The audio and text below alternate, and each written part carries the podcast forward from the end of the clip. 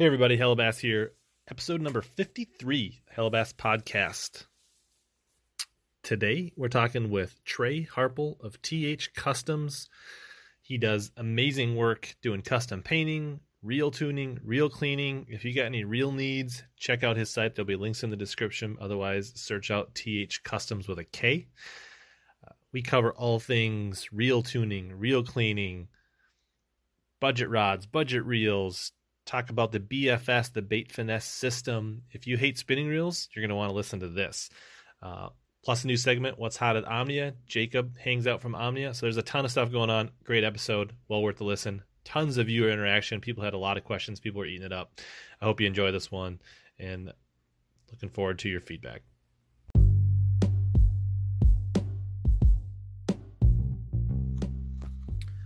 This week, the Hellabass Bass Fishing Podcast is brought to you by Arsenal Fishing. Arsenal Fishing offers premium custom made performance apparel and tackle. Arsenal delivers a wide variety of custom designed baits, accessories, and tools, along with unique utilitarian apparel for all outdoor enthusiasts. As part of their support, you can use code HELLABASS15 to save 15% on all purchases at arsenalfishing.com to support the show. Now let's get back to helping you catch more bass and suck less.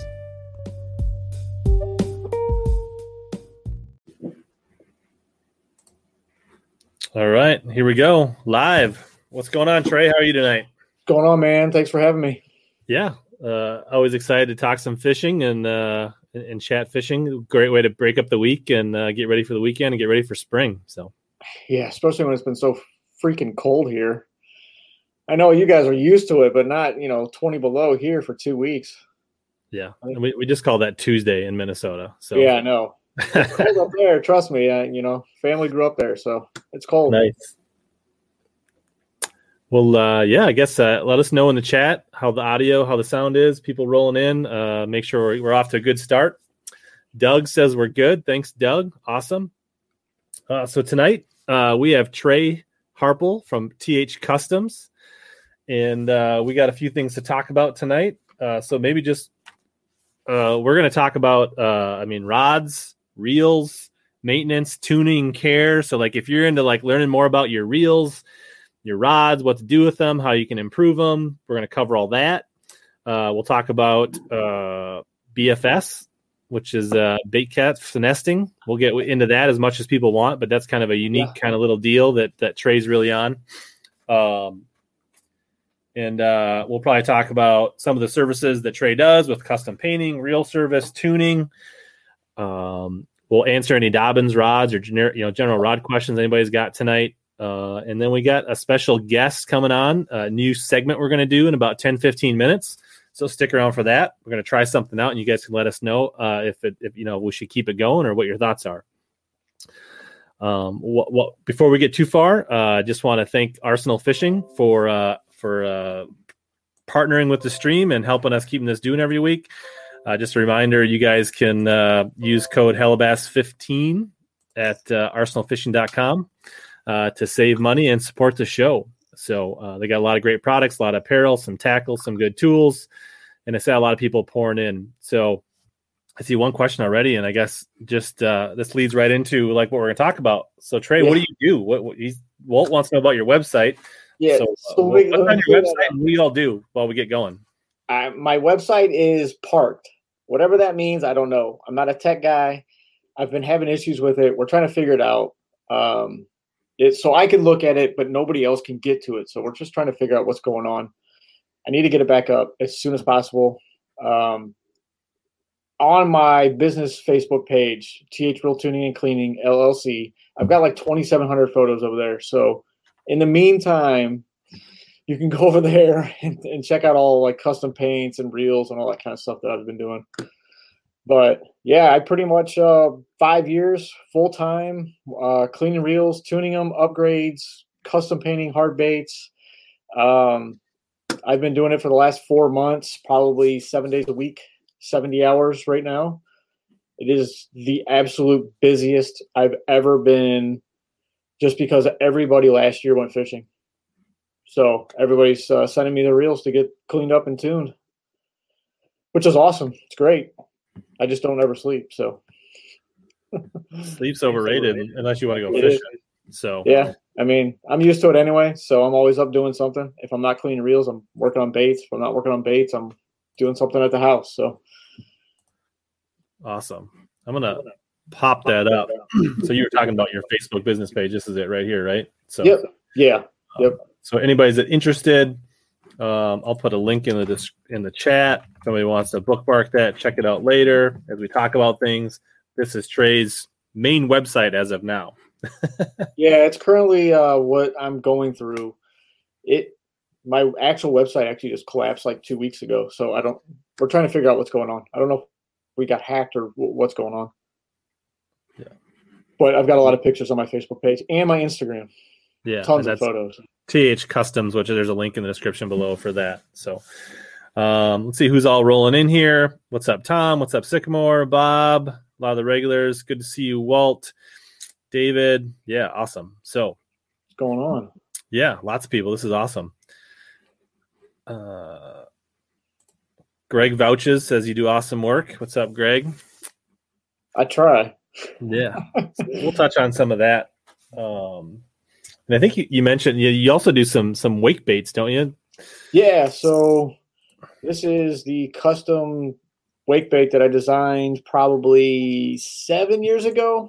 Um, I I did I did probably about nine or ten months of testing um, between Kentucky Lake, Lake of the Ozarks, um, up there in Wisconsin. I've done a lot of testing around grass and stuff. So this is just my signature bluegill shad color with the uh, the custom skirt. Um, since I work for Omega as well, I custom matched their swim skirts with with my wake baits. So Yeah. Been- Doug wants good. to know where are you located? I am located west of St. Louis. Nobody knows where I live, so I just say St. Louis. So it's just the easiest way to describe it. Yeah, good eye, Logan. Trey did fish the La Crosse uh, H2H event, and you made it to the quarters last year. Is that right? I made it to the finals and the finals. Okay. choked. Yeah. It happens. I've never been up there, so um, I knew who I was going against. I knew Cade's a, a beast up there. I know Kevin's a beast up there. You know, Kevin Herlitsky, all these guys are all local. I came from eight hours away, never fished it, and uh, grinded my butt off for that place. It was great though. I love it up there. Yeah, it was a cool event. You did great. I mean, and and yeah, Kevin's a good buddy of mine, so it was hard to pick which one. I would have been happy with either one of you guys pulling it off. So that was cool. Yeah, that's cool. I mean, I knew you know what what each guy was doing just because I watched the previous days and stuff, but Mhm. um, I knew exactly where Kevin was. He was right by the, the campground, which I mean, it's right there, and there's Right. a boat launch right there. So I just couldn't find the big schools, and then the last like two hours, maybe I found them. Like I pulled into an area, and there was a four and a half pounder right there, and I was in the area. I just need another like forty five minutes. Sure, for sure. So, and later on, we're going to talk about we're gonna we're gonna give away some of those wakes. So stay tuned, and we'll talk about how you can uh, enter to win some wakes. So if, for those of you that said they looked cool and you're excited, we'll talk about how we can do that. Uh, yeah, Tom says you're just next door to the Bass Pro in St. Charles, right? Yeah, I'm probably 15 minutes away, maybe. I never, I never go there, but yeah, I'm 15 minutes away. Yeah, absolutely cool. Um, so let's uh, start with maybe just a little bit on uh, the reels, right? So you do a lot of reel service. You're kind of a big Daiwa guy, from what I can tell. I, I like my fair share of Daiwa and Shimano reels. So what would you say? Like, I'm the kind of guy that like buys a new reel and I fish it. like I, don't that's- clean it. I don't do like what? do- What is your normal practice, or what do you do? Uh, so typically with Daiwas, Shimano's, Daiwas typically come really dry from the factory. Okay, Um, internally, they're just dry. There's no grease. There's hardly any oil. They put a little oil and a little bit of grease on the worm gear, which is where your level wind goes. Um, I had a reel. It's essentially this area right here Mhm. where, the, where the teeth are. Yep. Uh, they come really dry. So I always break them down. I add grease, oil to the gears, to the main gears. Um, on the Daiwas, they have the big spool. Like this is a Daiwa Tatula CT spool. Mhm. See the long shaft here? This is a big friction point. It goes to the pinion gear. So I typically polish this to make it as smooth as possible, to make it the most consistent, the easiest casting. Um, just it just smooths out everything. It's a massive friction point. So when you say polish it, like actually like rubbing it with like I take a Dremel and I've got a polishing compound uh, mixture stuff that I use, and I will take the polishing wheel and I will go polish it until it is completely shiny, to where you can see a, a reflection in it. Yeah. So, but at minimum, you would definitely say put a couple drops of oil on that right out of the gate. Yeah, yeah. I mean, it's it's just crazy. Like I've even talked with Daiwa and stuff, and I'm like, well, you know, why are they coming so dry from the factory? And they just they can't give me an answer. So nice. And they're really dry. I mean, there's hardly any grease on the main gears. Okay. What's up, Tackle Junkie? Thanks for joining. Uh, so would you say that uh, Shimano are they different? Do they come like I hear some people uh, say that reels come with too much grease? Sounds that like just lower or, or what brands? I don't know. What What are your thoughts? Are what like what is Shimano? What are some other reels to to know about? Shimano from like man, the past have come really really packed with grease. And the other reasoning for that is they don't know how long those reels are going to sit on the retail shelves. Mm-hmm. So they want to overgrease them so they can sit on a shelf for either six months or six weeks, whatever it is, just in case. So, you know, nothing dries out. Um, Lew's come pretty dry. I mean, there's a middle ground to them. They use a weird grease. It's like I've seen it where it looks like tobacco chew. Um, it's just weird. It's like a brown goop looking stuff. Um, they're they're not too bad, but again, they have the long spool shafts, so I typically polish those, and I do a ton of bearing upgrades. Nice, cool. Well, I think we're going to spend a lot of time getting into the. We're going to come back to reels. What's up, Shark? Good to see you, buddy. Um, Joe Shark says awesome. best guest yet. That's that's pretty lofty, uh, considering some of the guests I've had. So that's that's pretty cool. Uh, so what we're going to do is we're going to bring in another special guest, uh, and we're going to do a new spot. So welcome, Jacob Bros. What's up? Uh, for those that you don't know, Hello. Jacob is with uh, Omnia Fishing. So cheers to, to Jacob. Welcome to the show tonight. And uh, our new our new uh, segment, uh, at least in my head right now, is uh, what's hot at Omnia. So uh, OmniaFishing.com is an online retailer. Uh, I know you've heard me talk about them before, um, but we just want to highlight some of the cool stuff that they've got going on, as well as bring you some data and information about what's working. So one of the cool things about Omnia is, you know, obviously they have data from where they're selling stuff that we can get insight on. So we can we're going to talk about a few lures that are like catching fish and and, and they're selling a lot of maybe in the south or different regions. And then also because of their fishing report system, Jacob and the team has a lot of data on what people are catching them on. And so uh, the thought is that we would talk about some of the stuff that's new, some of the stuff that's working, and just have a short segment. And then uh, love to hear your guys' feedback on what you think of this, and uh, maybe we'll keep it going. So that's that's the plan. Um, so the real questions, I see those coming in. We'll get back to those in a few minutes. Welcome, Jacob new to the stream. This is his first stream ever. So like a like a big thing, right? So uh first time first time debut. Yeah. Rookie debut. What is uh one of the the the first things you want to talk about uh like geographically is down south Florida? Is there something that that's happening um that we want to start out with? Uh I only grabbed a couple of the things that we talked about. Sure. So you've got you've got yeah. the master list, but Definitely one of them is, I mean, anything red. Right. It's flying. Right. The red stuff's flying. I don't have. Yeah. Sure. Okay. I don't so have tons of we... numerical data for this one. Right. I hope that's when we grow the or uh, define it a little bit more, we can figure out what we want to pull and we can go into it and really dive into it. But anything red right now is moving. Right. So you guys are selling red, yeah. red. Ch- I mean, red chatterbaits were gone. They're gone already. Uh, uh, a lot of crankbaits, right? Hours.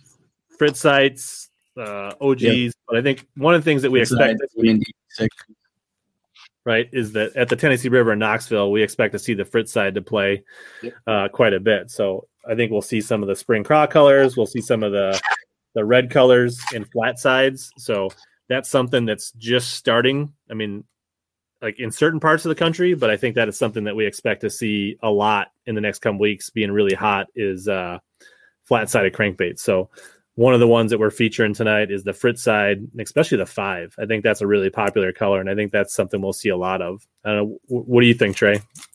Uh, definitely the Fritz side. I just painted up a couple of them for a buddy that's uh, fishing here, so he's going to use them this early spring. Water's still in the 30s here, but uh, definitely Fritz sides.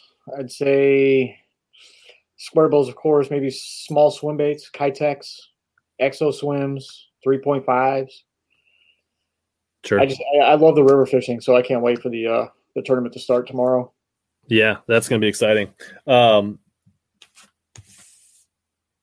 I lost my train of thought. Yeah, it'll, it'll, be tough, but I think it's actually the bite's going to open up.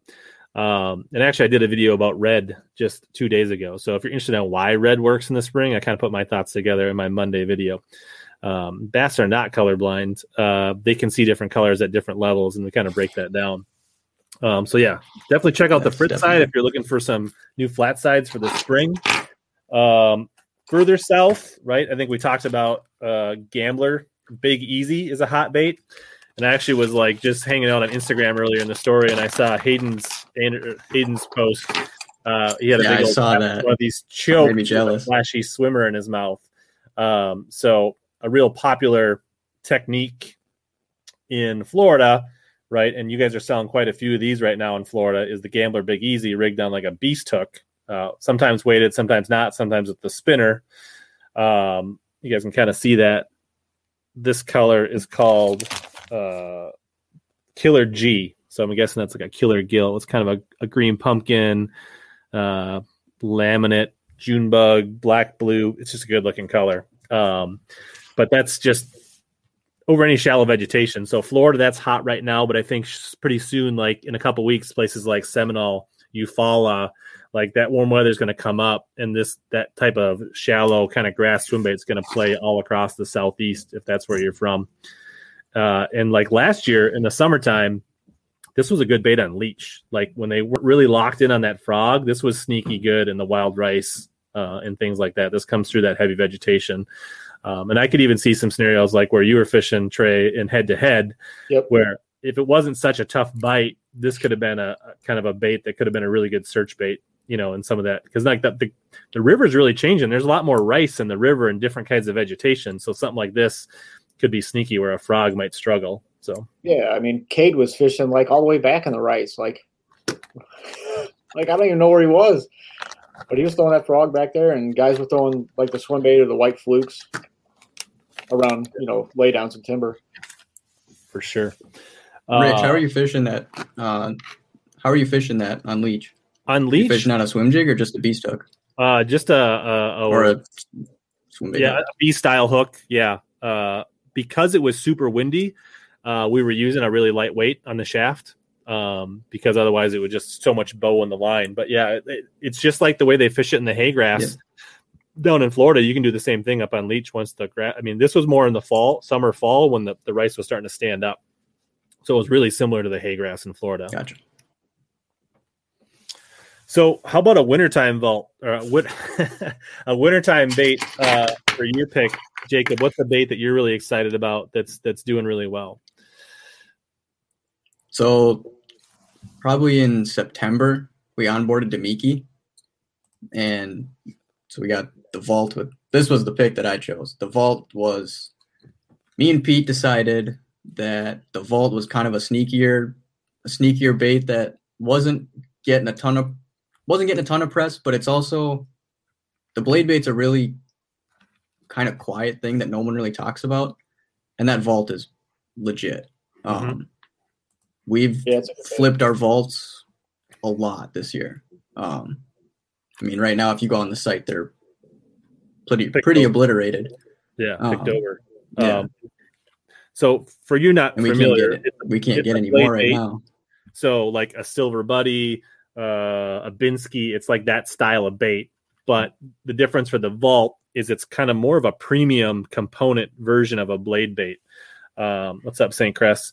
Um, and so you're going to get a little bit better paint jobs. You're going to get more detail. I think they come with a higher end hooks and components than some of those other traditional blade baits. So I guess that's what really sets it apart from my perspective. You seem thumbs up. Have you used these, Trey? Yeah. So the first time I used them was uh, up in Upper Michigan with uh, JVD. He took us out, showed me how to blade bait because we just, I mean, we typically don't do it here. And he had a, a couple of the vaults. Great bait especially with the different line ties and everything that they uh, offer on them. Sharp hooks, durable. They land belly flat. I mean, it's it was a great bait. Cool. Speaking yeah, I like the uh, the little snap that comes on the vault. The sure. little snap that comes on a vault is definitely definitely one of the nicer ones you can get. Yeah, and so do you guys uh you pretty good with the hooks right out of the, the gate, or do you switch them out right away on a vault? Uh, on any blade bait, I swap them. Okay. You I swap them to. I was. I typically match the same size. I think more important than size of the hook is your uh instead of a split ring. Yeah, I, th- I do think it's worth it to do uh to tie them to tie the split rings with braid.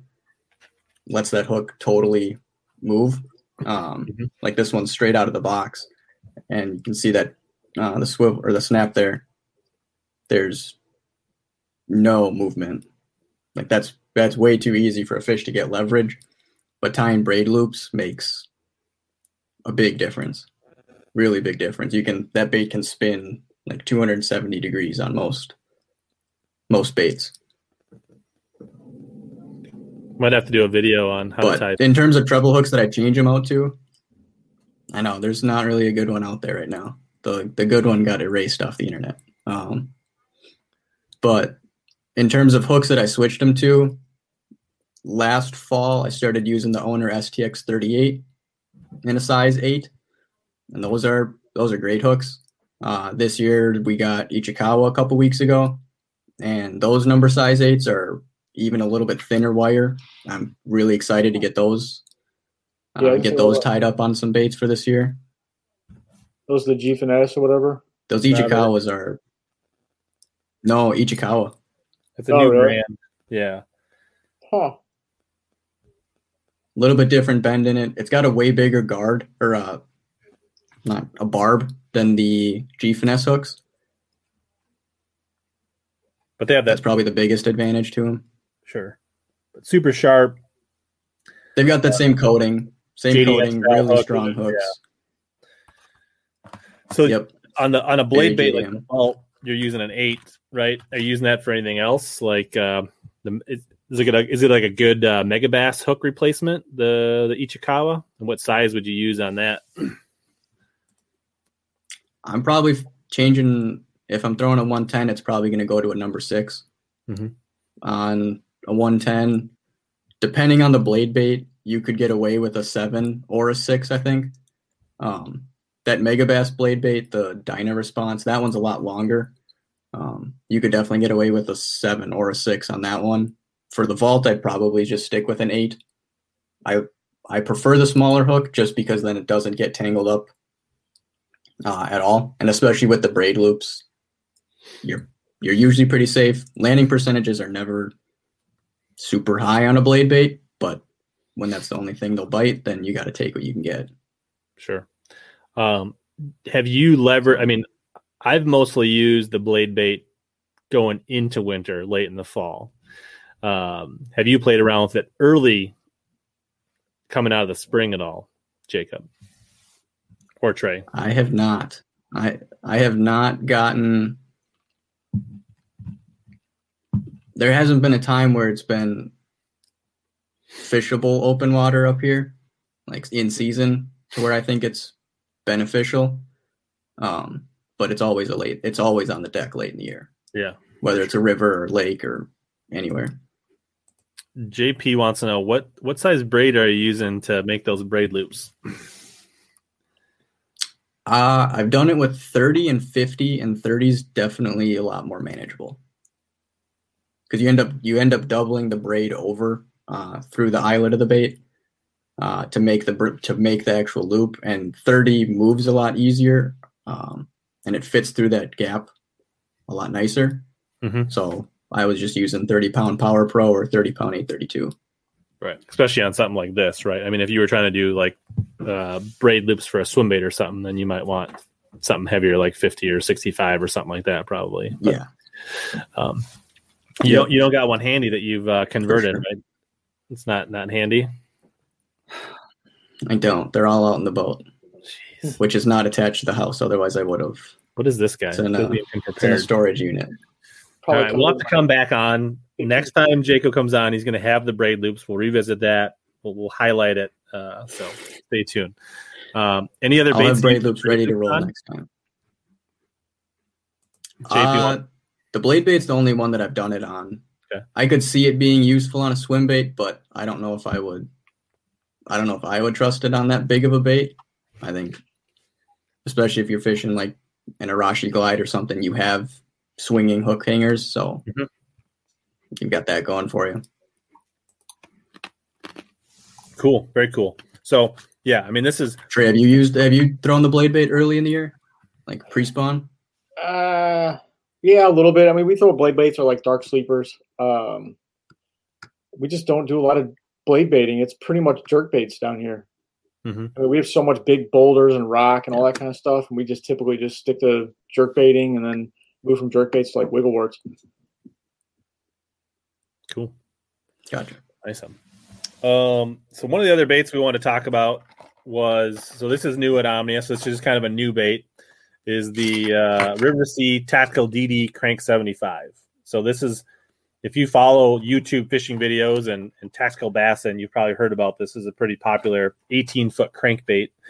Um, and so the unique thing here is this is kind of new to Omnia uh, because for a long time it was a tackle warehouse exclusive. So now you can get this at more places. Um, and this is a you've have you thrown it, Jacob, or you know guys that have done pretty well on it in Minnesota? I have not personally thrown it. Uh, my buddy Aaron threw it this fall when I was with him, and he caught him with it. Right. So we, we were fishing it. He was catching them on that, um, and a couple of other, couple of other crankbaits. Yeah, I think. But it's a cool bait I mean, for how big it bit. is, and it's three quarter of an ounce. You can sling it. Yeah, it's yeah, kind of heavy for its size, but it really reminds me of the Risto Rap almost in the shape and the. Yep and it doesn't look like it would pull super hard. Like it's got a fairly uh, you know thin lip. I expect it not to be a super hard pull and deep diving crankbait. So, um, and it's got a pretty cool like heavy one knocking kind of weight transfer that I think will help. Me. I don't know if you can see that. There's like a big main. I'm guessing it's steel or tungsten in there to, to make this thing cast pretty good. I bet. Um, so yeah, this is co-developed with uh, on the, the price point of it. I bet it's tungsten. Yeah, so Matt and Matt Allen and uh, the other guy, Tim Little. Tim Little, yeah, Tim Little, yeah. So the last bait we're going to talk about is one that I was pretty excited about that I've had my eye on for a while. I was glad you guys got him in. Is the X Zone Adrenaline Craw prop. Um, so if you guys have watched my videos, you know I'm a big like Menace Grub guy, like Menace Grubs on everything, like jigs, swim jigs, chatterbaits. Uh, but here's the new uh, adrenaline craw from X Zone, which in my mind, it's like to me, it's like a Z craw and a Menace Grub had a baby, and in a good way. I don't know. That's so there. I'm gonna make that's not quite working there. Um, but so there it is next to the Menace Grub. So it's got a bigger profile for sure. Um, so it's a little bit bigger like a Z craw, but and then the the it's kind of got something similar, a little more aggressive flanges uh, than the Menace Grub. So I think it's going to kick a little harder. Um, and then you've got more ribs to the body, so I expect it to move a fair amount of water. And then I think that this plastic from X Zone floats a little bit higher. Um, Tim says he's had some luck with the, the tactical crank for those that are wondering. Um, but I see this as being a really good all around bait for me, and I'm definitely going to be trying this on you know, flipping jigs, swim jigs, uh, bladed jigs, football jig trailers. I mean, I think there's just a ton of applications. As much as I found with the Menace Grub when I want to like beef up a little bit, so I could definitely see like my three eighths ounce jig having a Menace Grub and my half ounce jig having something with a little more heft and bulk to it. And I could see this being a good flipping bait. Um, I got it rigged up on a, a bladed jig. I mean, I think there's a lot of applications. You could fish it horizontally like this, or you can turn it vertically. I just trimmed a little bit off of that, just like two of the spines. But I don't know. What, what do you think of the the adrenaline bug Trey? Uh, I'm waiting to pick up some soon. as soon as I saw it, as soon as I saw it, I, I, I wanted to just give them a try. Um, yeah, Exo makes some good stuff. So Jim over there, um, it looks like a whole, whole just like flipping punching bait, especially for down here. For sure. Uh, so you know, jig trailer, spinner baits. Yeah, Darius and Don both say wobblehead. I could see that for sure. Yeah, uh, wobblehead. I just like you know like I, spend a lot of time like uh, like uh, Instagram, Facebook, right? And you just see baits, baits, baits, and the, like the first time I swiped by that, I was like, "What's that?" Like that was like that's something that will be in my tackle box. Like, um, so yeah, that's that's cool. So those I think it's that perfect mix between a menace grub and a rage craw. Right. It's that perfect like in between bait between the finesse menace grub and a really kick and rage craw. It's I think it finds its spot right between those two. Yeah, I think that's it, what is it? A four and a half inch? Four inch? Yeah, four and a, four and a quarter is what they call okay. it. Yeah, it's a good size. Yeah, I mean, like big enough to generate a big bite. You're not going to miss many bites flipping that. I don't know. They're just there's a lot to that. I mean, like, um, pretty excited to try that out. They got some good colors. Um, so anybody, you guys see any baits that you liked? Obviously, you can use the code uh, Hellabass Spring 15 scrolling down on the bottom at Omnia uh, for any of this stuff. So if you saw anything that you liked, love to hear what you guys thought of the segment. Uh, you know, just a way for us to bring some new baits, some new ideas, some new techniques to you guys. Love to hear your feedback uh, and what you thought of uh, Jacob's debut on the stream. Just call. Just and hopefully next Omnia. time we can do some more actual data behind it. Yeah. So in the future, we plan to have a little more planning, have a little more data, maybe like reference some actual fishing reports and uh and, and, give you a little more data. So the idea is really like this is not just to like push baits, but more to give you guys idea on what's new, what's happening, what's working, and really educate and you know kind of uh, teach you guys what's working and where it's working. Um, yeah, Joe, I'd love to be able to like share with people like how many baits have sold over an X period of time and have mm-hmm. whatever baits are highlighted. That's what we bring on and show what's actually moving rather than just trying to sell it, show people that it's actually selling.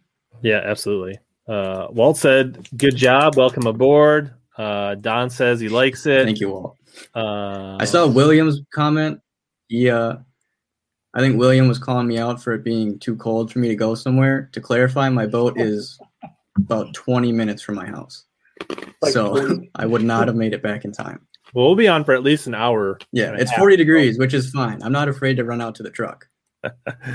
um, Joe says if 99% of the country is throwing red right now, uh, if you're going against the grain, what other colors? Um, I mean, I mean, I think this the one color that that uh, the spring craw color, right? This orange chartreuse is a yeah. pretty good one. Um, yeah, and I think it depends on your water watercolor on your water clarity, right? So like when I highlighted this on the video, right? Like if you have really clear water where you live, you know, something more of a phantom craw, like a brownish craw where your where your reds are a little more muted can be really good. Um but otherwise chartreuse or I mean uh, you know your shad colors with, yeah. Your shad colors with tints of purple or chartreuse, those will work great too, depending on the body of water. Yes, that is an OSP Blitz. Yeah and that's a 8XD. The X Zone does not come in a smaller size, but they do have other baits like their muscle craws and things like that that come in smaller sizes. Um, Bob says he's all in on the new trailers. Um, lots of good stuff. Um, so I don't know if you want to hang out for a while or you got any questions about reels uh, for Trey. Jacob, or what your plans are. But you're you're more than welcome to hang out, or if you got stuff to do, either way. I think I'll hang out for a while. I might sneak out at some point, but I'll hang out for a little while. Cool. All right. So we're gonna get back to the. We were just starting to talk about reels and getting into that. Um, and we were talking about the differences. I think we were kind of highlighting like Shimano comes pretty heavy with grease, Daiwas are really dry, and you're kind of highlighting some of that. So I think really understanding the reels you're buying, um, and kind of like what you want to do. So some of them, uh, you talk about like, hey, you want to like clean them up, right? Because they some so heavy, right? And uh, other ones you want to add just a little bit just to even get started. Um, yep. And that yeah, just I mean, experience, or is there like a good inform a place to get information for that kind of stuff? Oh man, pretty experienced. I mean, it's tough. A lot of those reels are made in the same factory, so mm-hmm. they all get the same amount of grease or, or very little grease. Like Lew's, Abu, Hiring Caskets, anything that says Korea is typically made in the, the same factory. So, so basically, everything that's not Daiwa's probably coming with too much grease, is what you're saying. yeah, Daiwa, it's just crazy how, how little grease Daiwa's come with, which is not a terrible thing. It's just, I mean, you got to have grease on your gears. I mean, that's it's a metal to metal friction. You know, they're using plastic gears and all that kind of stuff. So, a little bit of grease is a lot better than no grease. For sure. And you know, I always tell people it's you know a little goes a long way. So so what's a, what's a good sign when you pick up? I mean, like I guess if you pick up a new reel, what's a telltale sign that you need to get in there and like degrease it and start over? Like, are there sounds, feelings, warning signs from your perspective? I would say feel. If it feels like it's stuck in mud, it's it's over greased. I mean, you're going to have grease slung everywhere inside the inside of the frame. Um, and I and I've seen reels where customers have sent in and they have worked on them themselves and they just use the entire quart jug of synthetic grease. And you open it up and you're just like, I mean, I could use this for my car. so, yeah, I mean, most of the reels you buy straight out, you can just go fish them. Uh, that's no doubt. But a lot of guys want to get the best out of their reels. You know, guys are spending two, three, four, five hundred dollars on reels, and uh, they they want the best performance out of them. Yeah. So what what do you get like? So when you go in and clean one of these reels and then kind of like re-oil it or grease it with the right amount, uh, what what kind of typical performance increase are you seeing or people see? Uh, smoothness, consistency. You know that's for stock stuff, and then you start upgrading the the spool bearings. I mean, you can go as far as upgrading spool bearings, handle knob bearings, sure. uh, just taking out all the bushings and make, making it as frictionless as possible. So you can have something as smooth as possible. Yeah. So maybe before we get into super tuning, let's talk maybe a little bit more about like, so what are there things that you suggest? Like, obviously, like if they don't want to like touch it, right? Like you can go to the, the reel tuning and cleaning Facebook link that I posted earlier, and they'll be in the description below. And if you know, they can send them to you and have you do them. Um, but like, what are some basic like cleaning tools, methods, and like what is there a product you suggest for like re-oiling and re-greasing that's a you know a, a good choice? Yeah, so here's a uh, just Daiwa Pixie, one of my personal reels. No big deal. It's just just a Pixie, Jacob. I mean, it's, yeah, it's like it's like super tricked out, you know. um, I use a lot of cotton swabs. If you want to make, you know, if you want to get rich quick, go buy stock in like Johnson and Johnson cotton swabs because I buy millions of them. Uh, it's a really cheap, easy way to clean your reel on on the fly. Um, you know, just you can get in between, you know, the worm gears and the outside of the reel and that kind of stuff, and, and clean them up. Um, another product, I don't know if you guys saw them at Omnia, Lucas Oil. Great oil this is a great all around. Don't, but if it's something you think we need, then we can look into it. Uh, just a great all around oil. It's a synthetic oil. You can use it on pretty much every part of your reel. And then this is what I use is the Daiwa Space Age grease.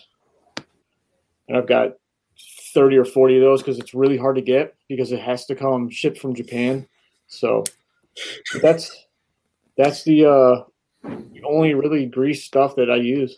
So, but you should have plenty of it because they don't put any on their reels. So, yeah, no kidding. I'm like, you you have this, guys. You have vats of it. Use it. yeah. Uh, I think this is a good question from Punch Fishing. Can you explain the difference between bushings and bearings and what does that mean in reels for people? Okay, so I think the biggest misnomer on looking at buying a reel is this X reel over here has 14 bearings, but then a Shimano has three. So then they think the 14 bearing reel that costs 59 bucks is better than the $250 four bearing reel from Shimano.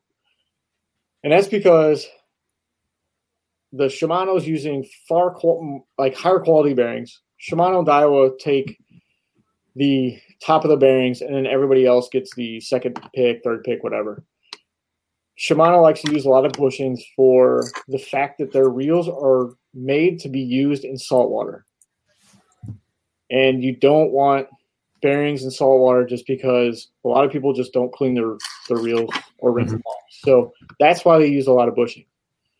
Um, bushings are typically used on the slower moving parts, like the end of the worm gear, because you don't need 17,000 RPMs on the worm gear, opposed to the spool, which is 25,000 RPM.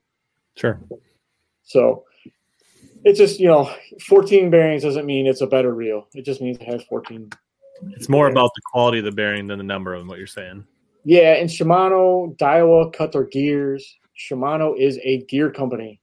They are a bike company. They make yep. gears, so they make excellent gears, um, and that's why they're so smooth. Right. Logan wants to know why does the uh, the T wing on his Tatula stick when I go to push the button to cast? It's probably because it's a dry reel. so you need some oil in there, is what you're saying? Uh, probably some grease. Um, so grease? Okay. when you when you hit the thumb bar, there's like a little clutch, and it moves the pinion or the, it moves the uh, the T wing. It ha- has to like rotate it, mm-hmm. and if it's dry, it's going to take a little more effort. Um, you know, it, it it could be getting broken inside. It's just hard to tell. Okay. So the but, first thing, pull it apart, see if you can clean it or add some grease to it. Yeah, yeah, and he'll pull it apart, and it'll be pretty much dry as a bone. Sure, unless he got something in it from fishing somehow. But yeah, I mean, if you're fishing like sand or, or dirt or something like that, it can get underneath the clutches and create uh, friction. Daniel wants to know: Can you add bearings to the level wind on the new Zillions? Ooh, I think so. I've got a new Zillion, and I don't remember if I did it or not. I think I might have. I think there's one on the inside, um, but I also upgraded the the handle knob bearings as well. But I have to bust it open again. Okay. Uh, I've worked on like 500 reels since since that uh, that reel. So, who's going to get the most zillions at Omnia? And Trey, how many zillions should Jacob get? All of them. All of them. Yes. It's a. Well, I think gonna buy. I think Pete said he wanted three. So it's a it's a really good reel. So the U.S. version is going to come with a hundred millimeter handle and brass gears. The uh, the Japanese version has an aluminum gear and a 90 millimeter handle, so it's a little bit lighter. But it's an awesome reel. It's it's a cool reel. Right. So for those that not sure what we're talking about, um, I think it's this one. Yep, that's it. Is it going to be 350? Yeah, 349. So if you guys are interested in this new reel yep. that uh, Trey speaks so highly of, you go to Omnia and you just click which one gear ratio you're most interested in, get email notifications. So when they do come in, you'll be the first person to know, and you can get in there before. Well, Pete and Jacob will get theirs, and then once they get theirs, right. then uh, you can be the first one to get the rest of them. Hey, Jacob, do you know when they're slated to be in your shop? I do not. They don't okay. have an ETA on it. I know it shouldn't be terribly long. Yeah. But I don't have a date. Yeah. And I don't want to say a date and then look right. like an idiot that was just yeah. spewing dates. There's a lot of unknowns now with all the shipping and COVID and production. Yeah. I know they're waiting to get more until so so all the dealers can get at least a couple. Yeah. We've got more than a couple coming. I, I promise you that. Oh, I'm sure with Pete. so what uh, Steve says yeah, he knows how to he knows how to make some stuff happen. Yeah, you know. Very cool. So what, what's what's what's so cool about the new Zillion SV? Like what what is the most exciting part of it, Trey? Um, so it is a completely new redesign. It is the the, the previous Zillion was a nice reel, but it's it was long in the tooth. Um, so they it's really small. Um, I've actually got it in the boat. Um, it's a smaller frame. It's lighter. The new SV boost spool. It's a dual stage spool. So on your typical Daiwas, it's got one spring, and the inductor just moves out, moves in and out, moves in and out. And then on this new SV Boost, it's a dual stage, so it's got two springs, so it moves out, and then when it hits its like max peak cast, another spring kicks in, and so it gives you like an extra like oomph or like sure. it's just more consistent through the the casting range. Nice. it's a it's just a really nice reel. Got me itching to get one. Trey, uh, was the frame something you noticed? Uh, like like material Did or it seem a little bit more rigid? Yeah, it's it's like rigidity to it. Yeah, it's it's that same like zillion, you know, lineage of like being a solid tank of a reel. Like the zillions have always been a great reel since like the early 2000s. It's just been a great reel, like your power workhorse reel. Cool. Nice.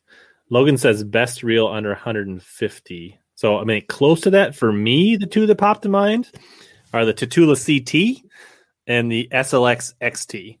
Yeah, like in that. I don't know what you guys think. If there's a better one or another one to look at besides those two, but those would be the two in my mind. Yeah, I mean, Tatula CT, SLX, Tatula 100, um, Lew's Pro, maybe. Sure. Yeah, Lew's got some good stuff. Yeah, uh, I mean, I mean, I mean, I work on a ton of Lew's. Yeah. Connor says, "Do you guys recommend cleaning your reels often if you only have a couple?"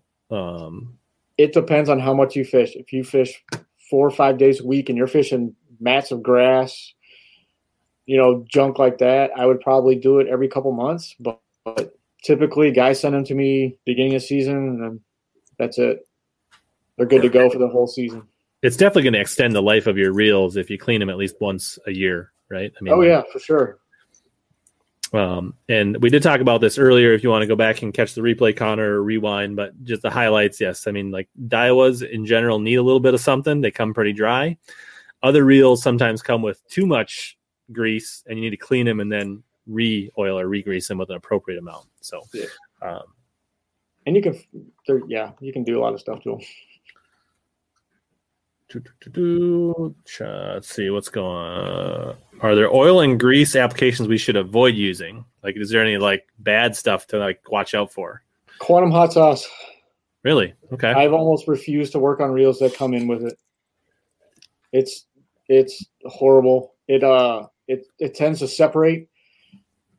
Like the the grease will separate over time. It'll go from a grease to a grease and an oil, and the red dye gets everywhere, and you just can't get it out um, and it's pretty expensive stuff. I think the oil is like 10 or 11 bucks now um, for the oil. And that Lucas stuff is like five bucks for it. And that, I mean, this little bottle here will last a, a normal person probably a, two years. As long as you don't spill it. Yeah. Yeah. I mean, I've, I've got a bunch of it, but. Uh, Tim says absolutely never put WD 40 on a reel. Yo, or Vaseline. Vaseline's bad? Yeah. I've had uh, reels coming with Vaseline. Now, I can say in a pinch, it's probably not the best advice, but I have sprayed some bang on my reel when I was like out fishing just to like get through the day. bang, I, I, so buddies have used bang or the uh, Reel Magic spray in a pinch. Yeah, it's I mean that's so, like a temporary thing. That's not a long term solution. No, it's uh, it's yeah, it's water based, so it's going to evaporate anyway. Yeah, this is a pretty good, interesting. Uh, so what's a what's a discontinued discontinued reel that people should be looking for that you think is like just a great reel, great frame, great technology, uh, or maybe a couple like watch for these on eBay or garage sales or whatever that you think is just like something to have to to, to clean up and refurbish. Uh, I would say the TDZ, the Daiwa TDZ. That was an awesome frame reel, one of the best reels that Daiwa ever made. Um, the original Shimano Curados, like, like the, C200s. The, awesome reels. Uh, the Curado E. Ease. Yep. Awesome reel. The only problem is, is getting parts for them is getting harder and harder to get. But I mean, if you want to buy one for 120 bucks, dude, they're great reels. Yeah. Or buy a couple of them and hopefully, like, buy three of them and hopefully you can make two good ones out of them. Like, yeah. yeah. Parts reels. I, I just worked on two original Curados and they were like near mint condition. What about the Chronarch D? Awesome reel. Yeah.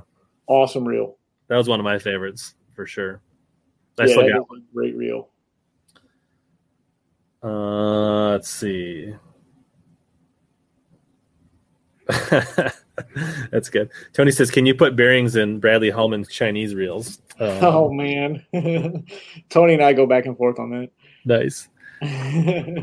so have you uh, you dabble a little bit on YouTube? Have you? I haven't like I know I've seen a lot of your Dobyns rods videos. Have you done any like reel videos or like any cleaning, or is that like you don't want to do that because that's what you have people send them to you for? Yeah, I mean, I've kind of toyed with it. Like everybody asks, like, "Oh, I should do painting videos and reel videos," and I'm like, I don't really want to give away some of the stuff I do, right? Just because, I mean, yeah, send them to me. Yeah, I think. I mean, there's probably, I think there's a couple things. Well, I think you could probably do like some real basic stuff, right? Because if yeah. somebody sends you a reel, you're gonna probably like you're paying for premium cleaning, right? Like and service.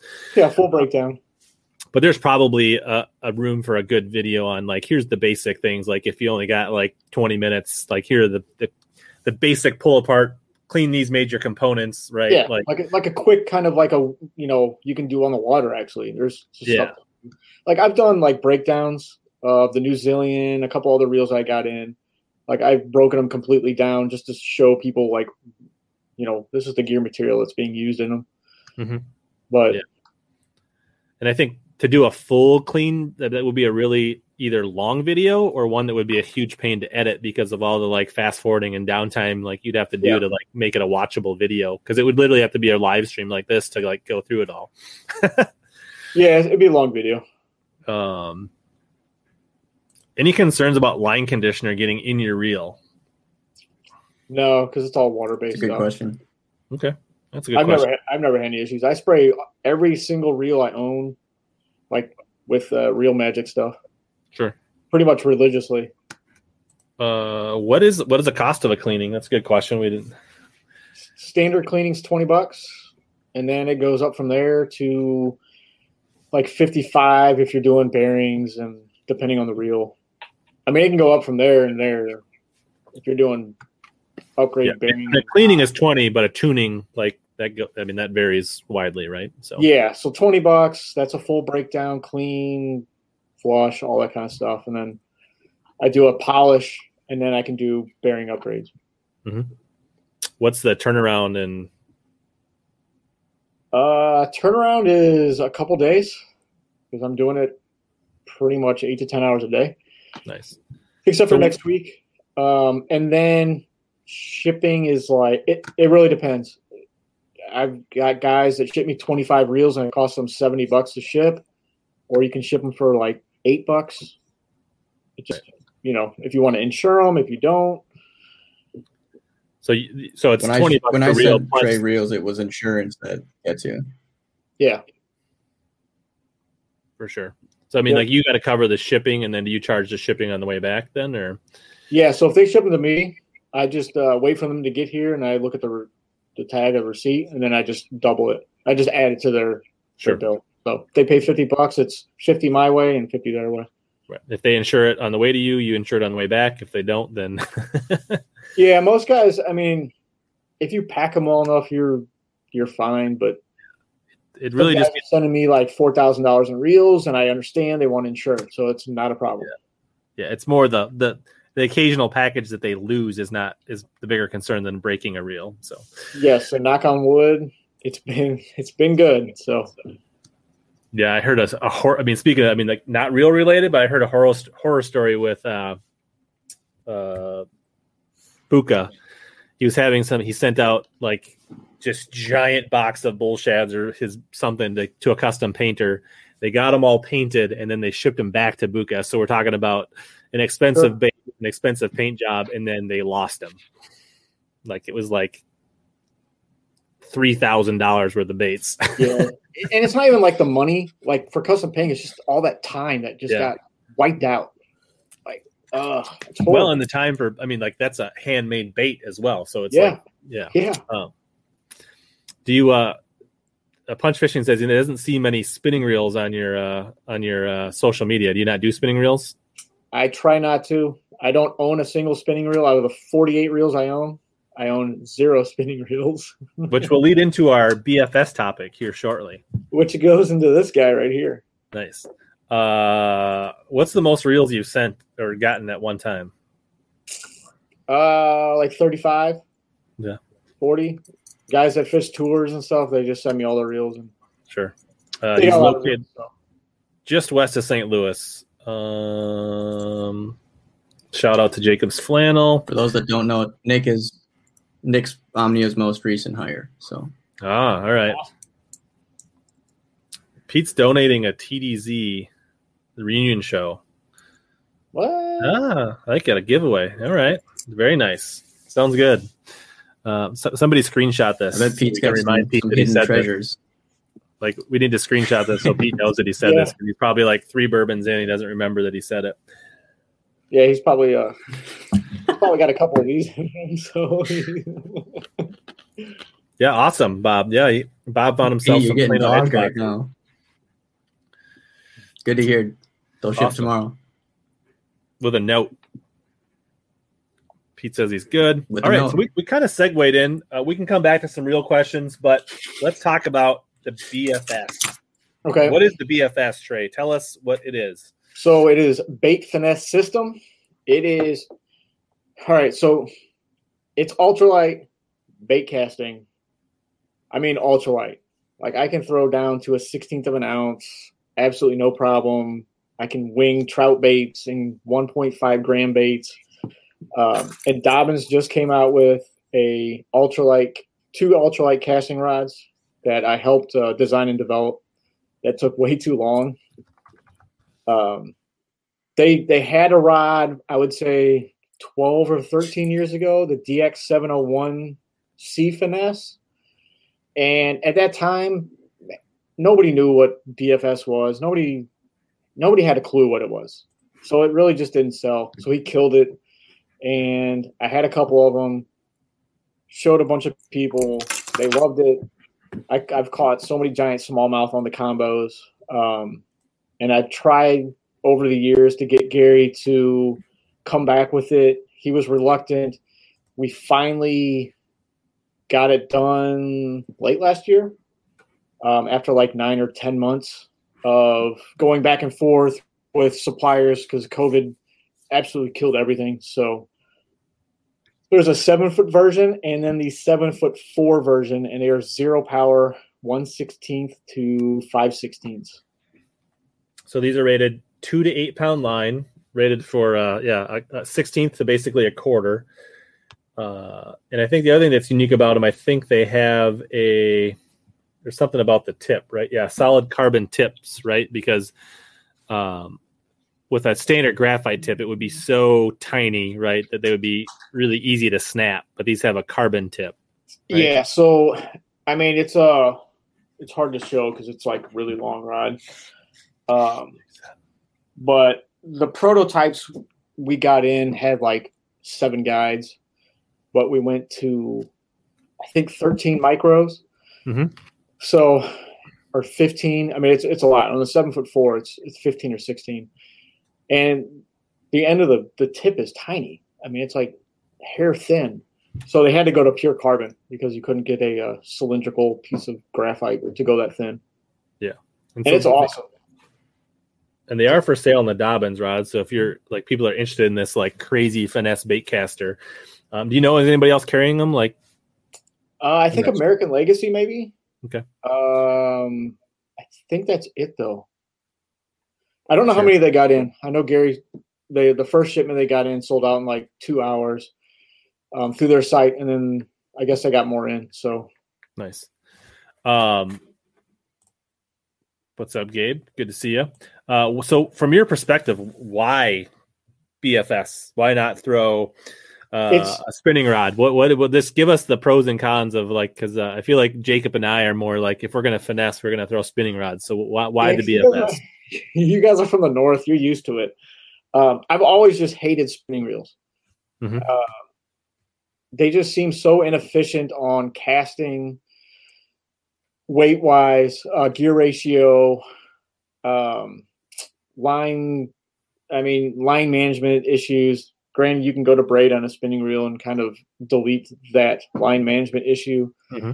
but it's kind of like the swim bait guys. I mean, guys are nuts about swim baiting, and now it's the complete opposite spectrum where guys want to throw tiny little micro baits for trout and smallmouth, and I, you know, I don't know what, I don't know. I've I've always done it. I've done it for ten or twelve years, um, and it's an absolute blast.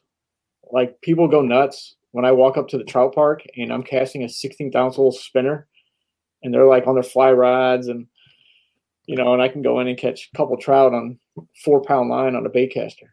So have you like what applications? I mean, I get the trout and all that stuff, but like for bass fishing, like what are some? Do you like throw the uh, uh hair, jig, hair jigs with them and stuff like that? Hair jig, Ned rig, drop shot. Um, you can do. I do like small rattle traps small jerk baits, anything really small. Okay. But Ned rig, t- I throw a ton of Ned rigs on them. But I think part of this, though, right? Like it, the rod is one part of this, right? Yeah. But you can't just take a ninety-nine dollar average bait caster and think you're going to cast a, a sixteenth ounce jig on a on a BFS rod, right? Like what what what, what do you need from a reel standpoint? Uh, reels typically really shallow spool. Um, like really shallow. One second. Mm-hmm.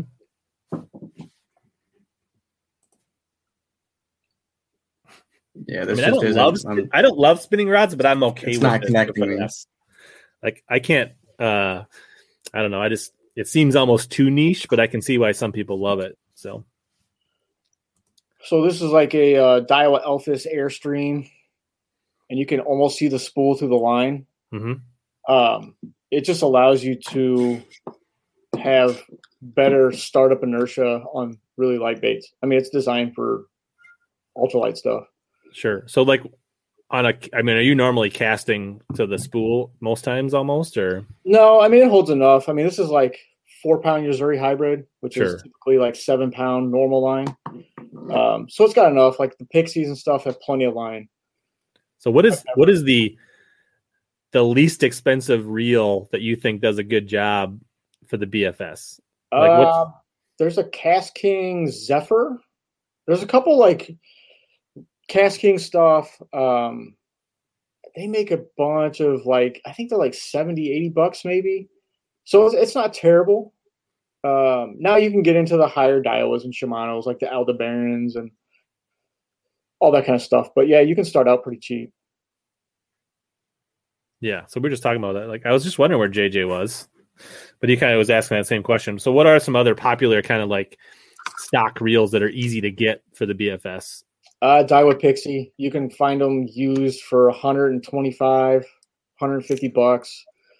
Um, Aldebarans, Daiwa. Uh, what else do I got? Like, there's just different variants of the Pixies. Um, and that's a great just finesse, all around finesse reel. You can mm-hmm. use them for crankbaits and spinner baits and you know anything anything small. Yeah, and so you're always fishing like a straight fluoro or copoly or something, or yeah, either copoly or fluoro. I'll do a braid to a leader if I if I need to, but typically like when I'm up north fishing for smallmouth and stuff, it's just it's fluorocarbon. Okay.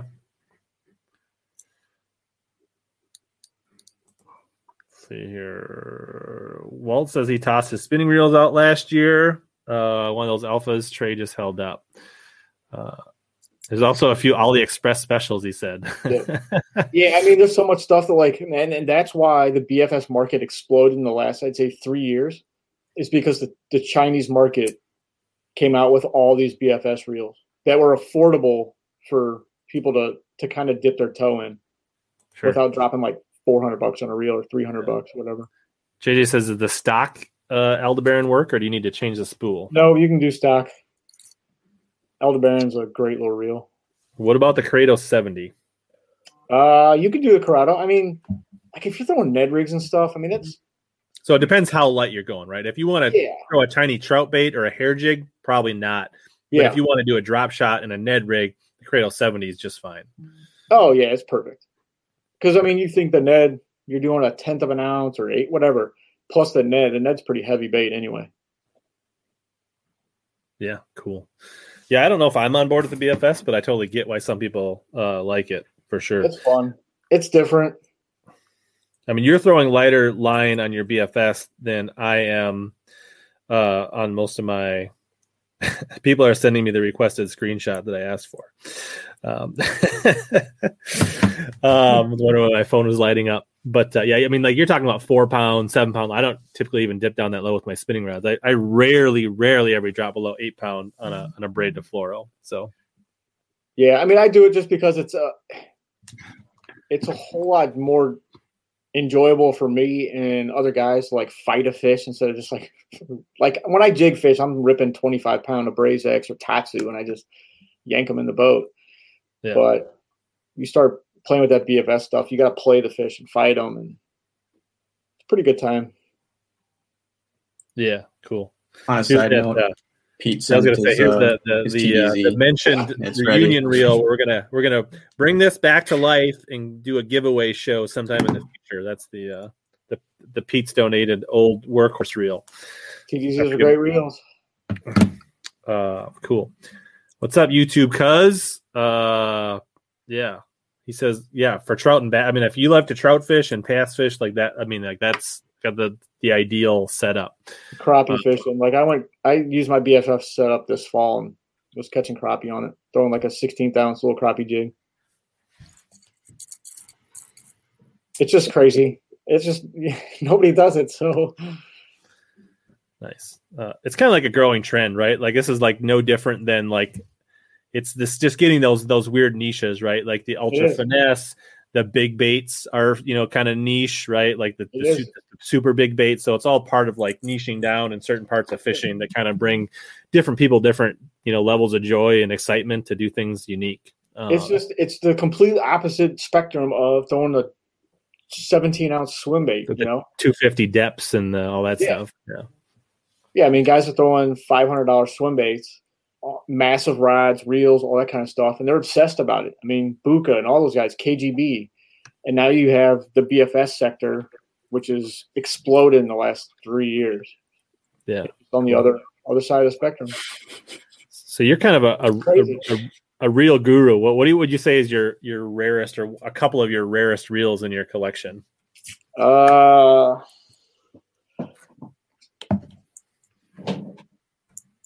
I don't know if it's. I mean, so this would probably be my rarest reel. This is a TDZ, but it is painted Lamborghini Gallardo orange from the factory overseas. So it is a one of a kind. Let's, Uh, let's see that again, a little bit bigger. I got you. It is a one of a kind, fully tricked out. It's got like 13 orange steel bearings, um, carbon handle, fully custom spool, just an SV spool. But it is the uh, Lamborghini Gallardo orange. Actually, uh, Trey, can you put a BFS spool in a TDZ? uh, I Pete wants to don't know. think so. You can do an SV spool. Actually, the uh that new uh the Zillion spool fits in the TDZ. Hmm. It's the exact same size. It swaps right in, so you can put that SV boost spool in the uh, TDZ. But I don't think it's any improvement or anything because it's different braking on the side plate.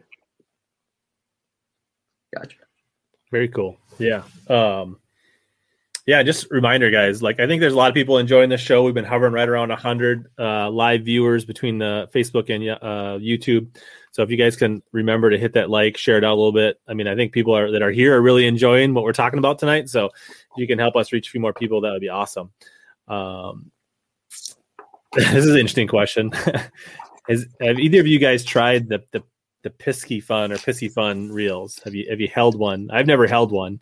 Um, you know, I rarely get in the KastKings or the PC funds or uh, what is it, six skill or any of that stuff. I hardly ever get those in. But or even I think favorite reels.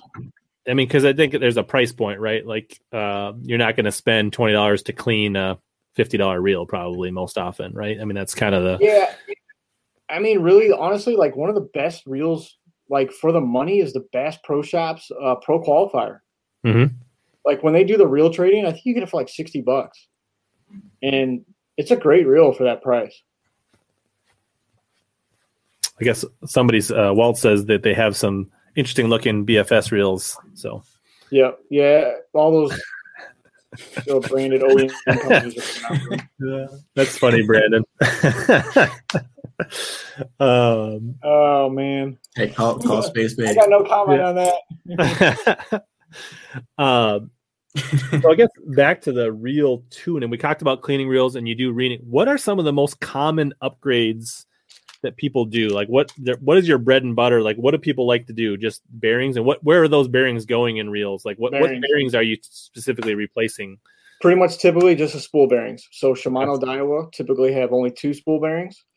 Um, Lew's Abus have three spool bearings, and that's pretty much my number one upgrade that I do. I go through thousands and thousands of bearings. And and those are, uh, is that just what casting distance basically, or what do you get? Yeah, so it's going to be distance, ease of casting, consistency, and you can cast uh, smoothness of the reel, and then slightly lighter weights. Okay. Because they are full, they are a uh, ceramic hybrid, so it's an ABEC seven ceramic hybrid. So it's ceramic balls and a uh, stainless steel race or bearing shield. Okay. And so, what is that like? So that's the basic upgrade people do. So over at you go on the, the cleaning and the basic upgrade. Yeah. So that's what fifty you said.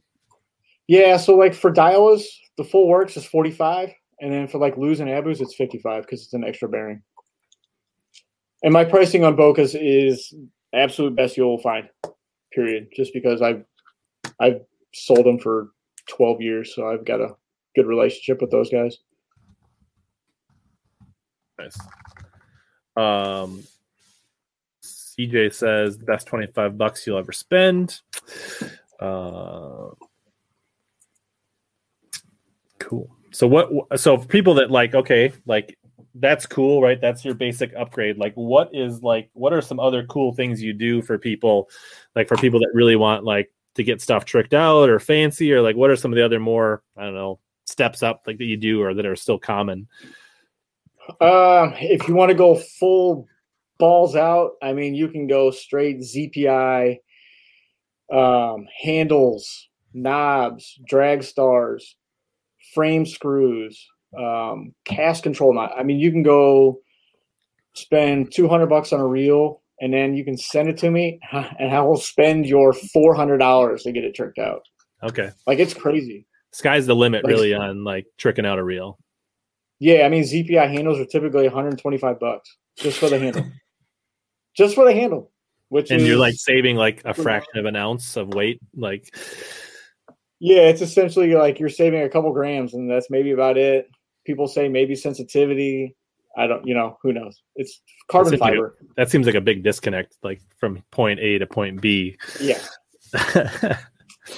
yeah. I mean, you can go like swept handles, carbon swept handles, and all that kind of stuff. I mean, it's it's crazy stuff, man. Uh, it's kind of like the guys that uh, like get a harley for like 20 some grand and they put another 10 gram of chrome on it right so it's kind of the same Yep. thing Yeah, and a lot of guys, you know, a lot of guys will want to. It's they want to color match their reel to go with the rods or the technique they're using, so they can just look at that color and be like, all right, so that's moving baits, that's vertical stuff, that's whatever, you know, just keeps it keeps it organized for them. I, I have put some orange reel grips on my uh, extremes Yeah. at time I mean, that's, I like five, like that's like five dollars yeah, I match like my uh, rod socks to my Dobyns series, and that's really about it. I have to match my rod gloves to my rods. Like I don't Yeah. know what it is. Like um thoughts on the Bocas versus ZPI versus Hedgehog. Uh, three different styles of bearings. For the money, Bocas ZPI makes a fantastic, great bearing. They're going to be a little quieter. Hedgehog makes a great bearing, um, especially like their really finesse bearings. They have really small, very small ball bearings, so there's less startup and less uh, friction on them. But for general maintenance, Bocas just because they're a great all around bearing. Jack says J Dubs. I don't know what he's talking about. Like I, I, have no issues with my SV, but I think he probably doesn't have any oil in it. It's probably dry. Who? What? where? Jack's the only person I know that has issues with them. He's he says, uh, "Can you? Is Come it on, possible Jack. to make an SV actually feel oh. smooth?" it probably needs a little bit of oil and grease in there. It's probably too dry. We talked about that early on. Um, is it possible to change the gear ratio in a reel? Or yes, some... if, the gears, if the gears are available, yeah, you can change them. So if you if you want a faster Tatula SV, you can get like the eight to ones and seven to ones. They all swap in the same frame. But parts are getting parts are just a pain to get right now. Yeah, for sure. Uh, Especially from Daiwa. Punch says that ZPI is going to make their own reels instead of selling parts. Yeah, so they've been making their own reels for 18 months, and they stopped doing most of their trick parts. Hmm. but their reels are coming from Korea. Inexperience. I don't know. Is this livery. Yeah, they're uh, typically like Shimano livery handles. They're like these cool like aluminum handles. They're really they're awesome looking. They're nice, expensive, but yeah.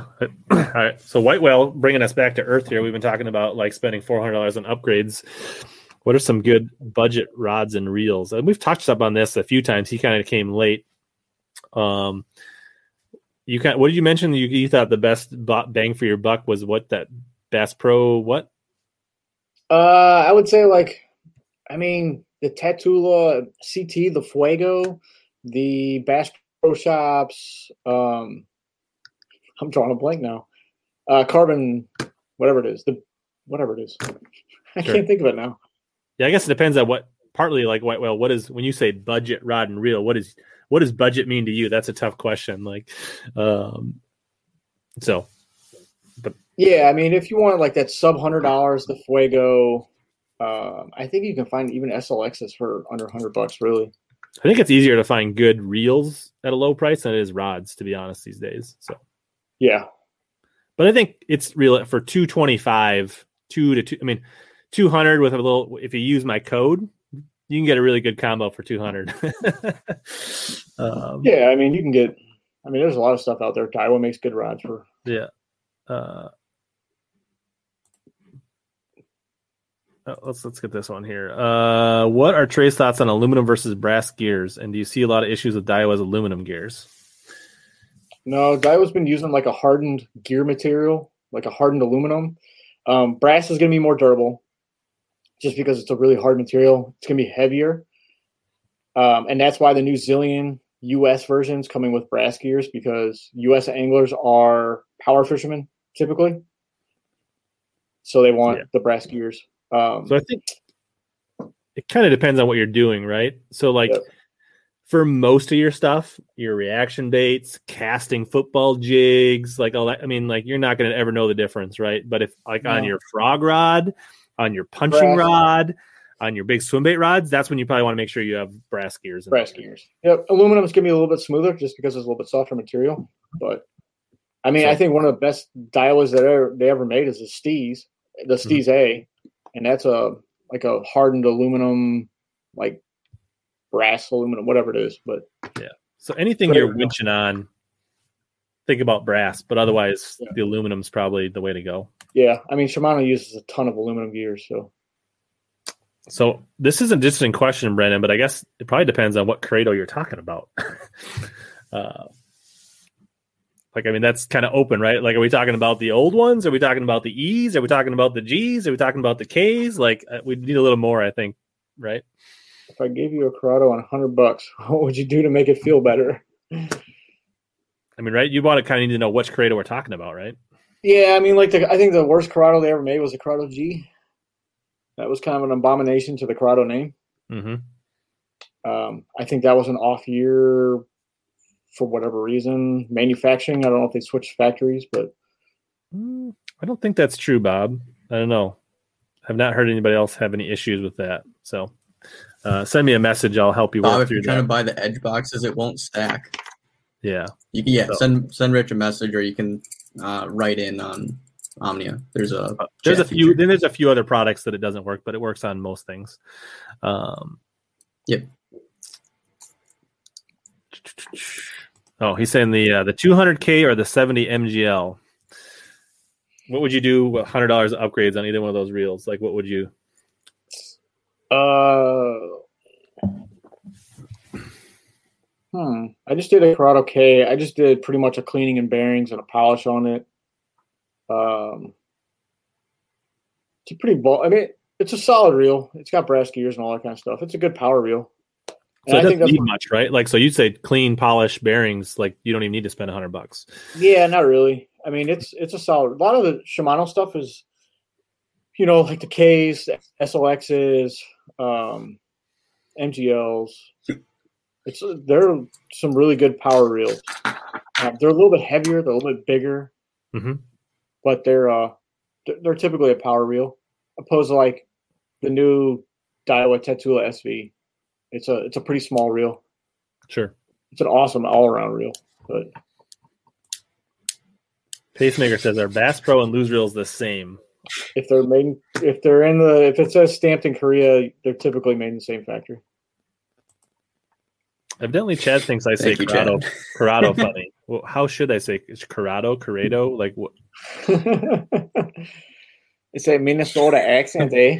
I mean, you're from Oklahoma. You're probably wrong, Chad. So I'm just gonna throw that out there. I mean, I'm OG. I had the red Corrados back in the day. Like, Yeah, the original yes, like I had that on the sport- Loomis like 804 or something like that, or 844 back in the day. Yeah, yeah. And now the scorpions are red.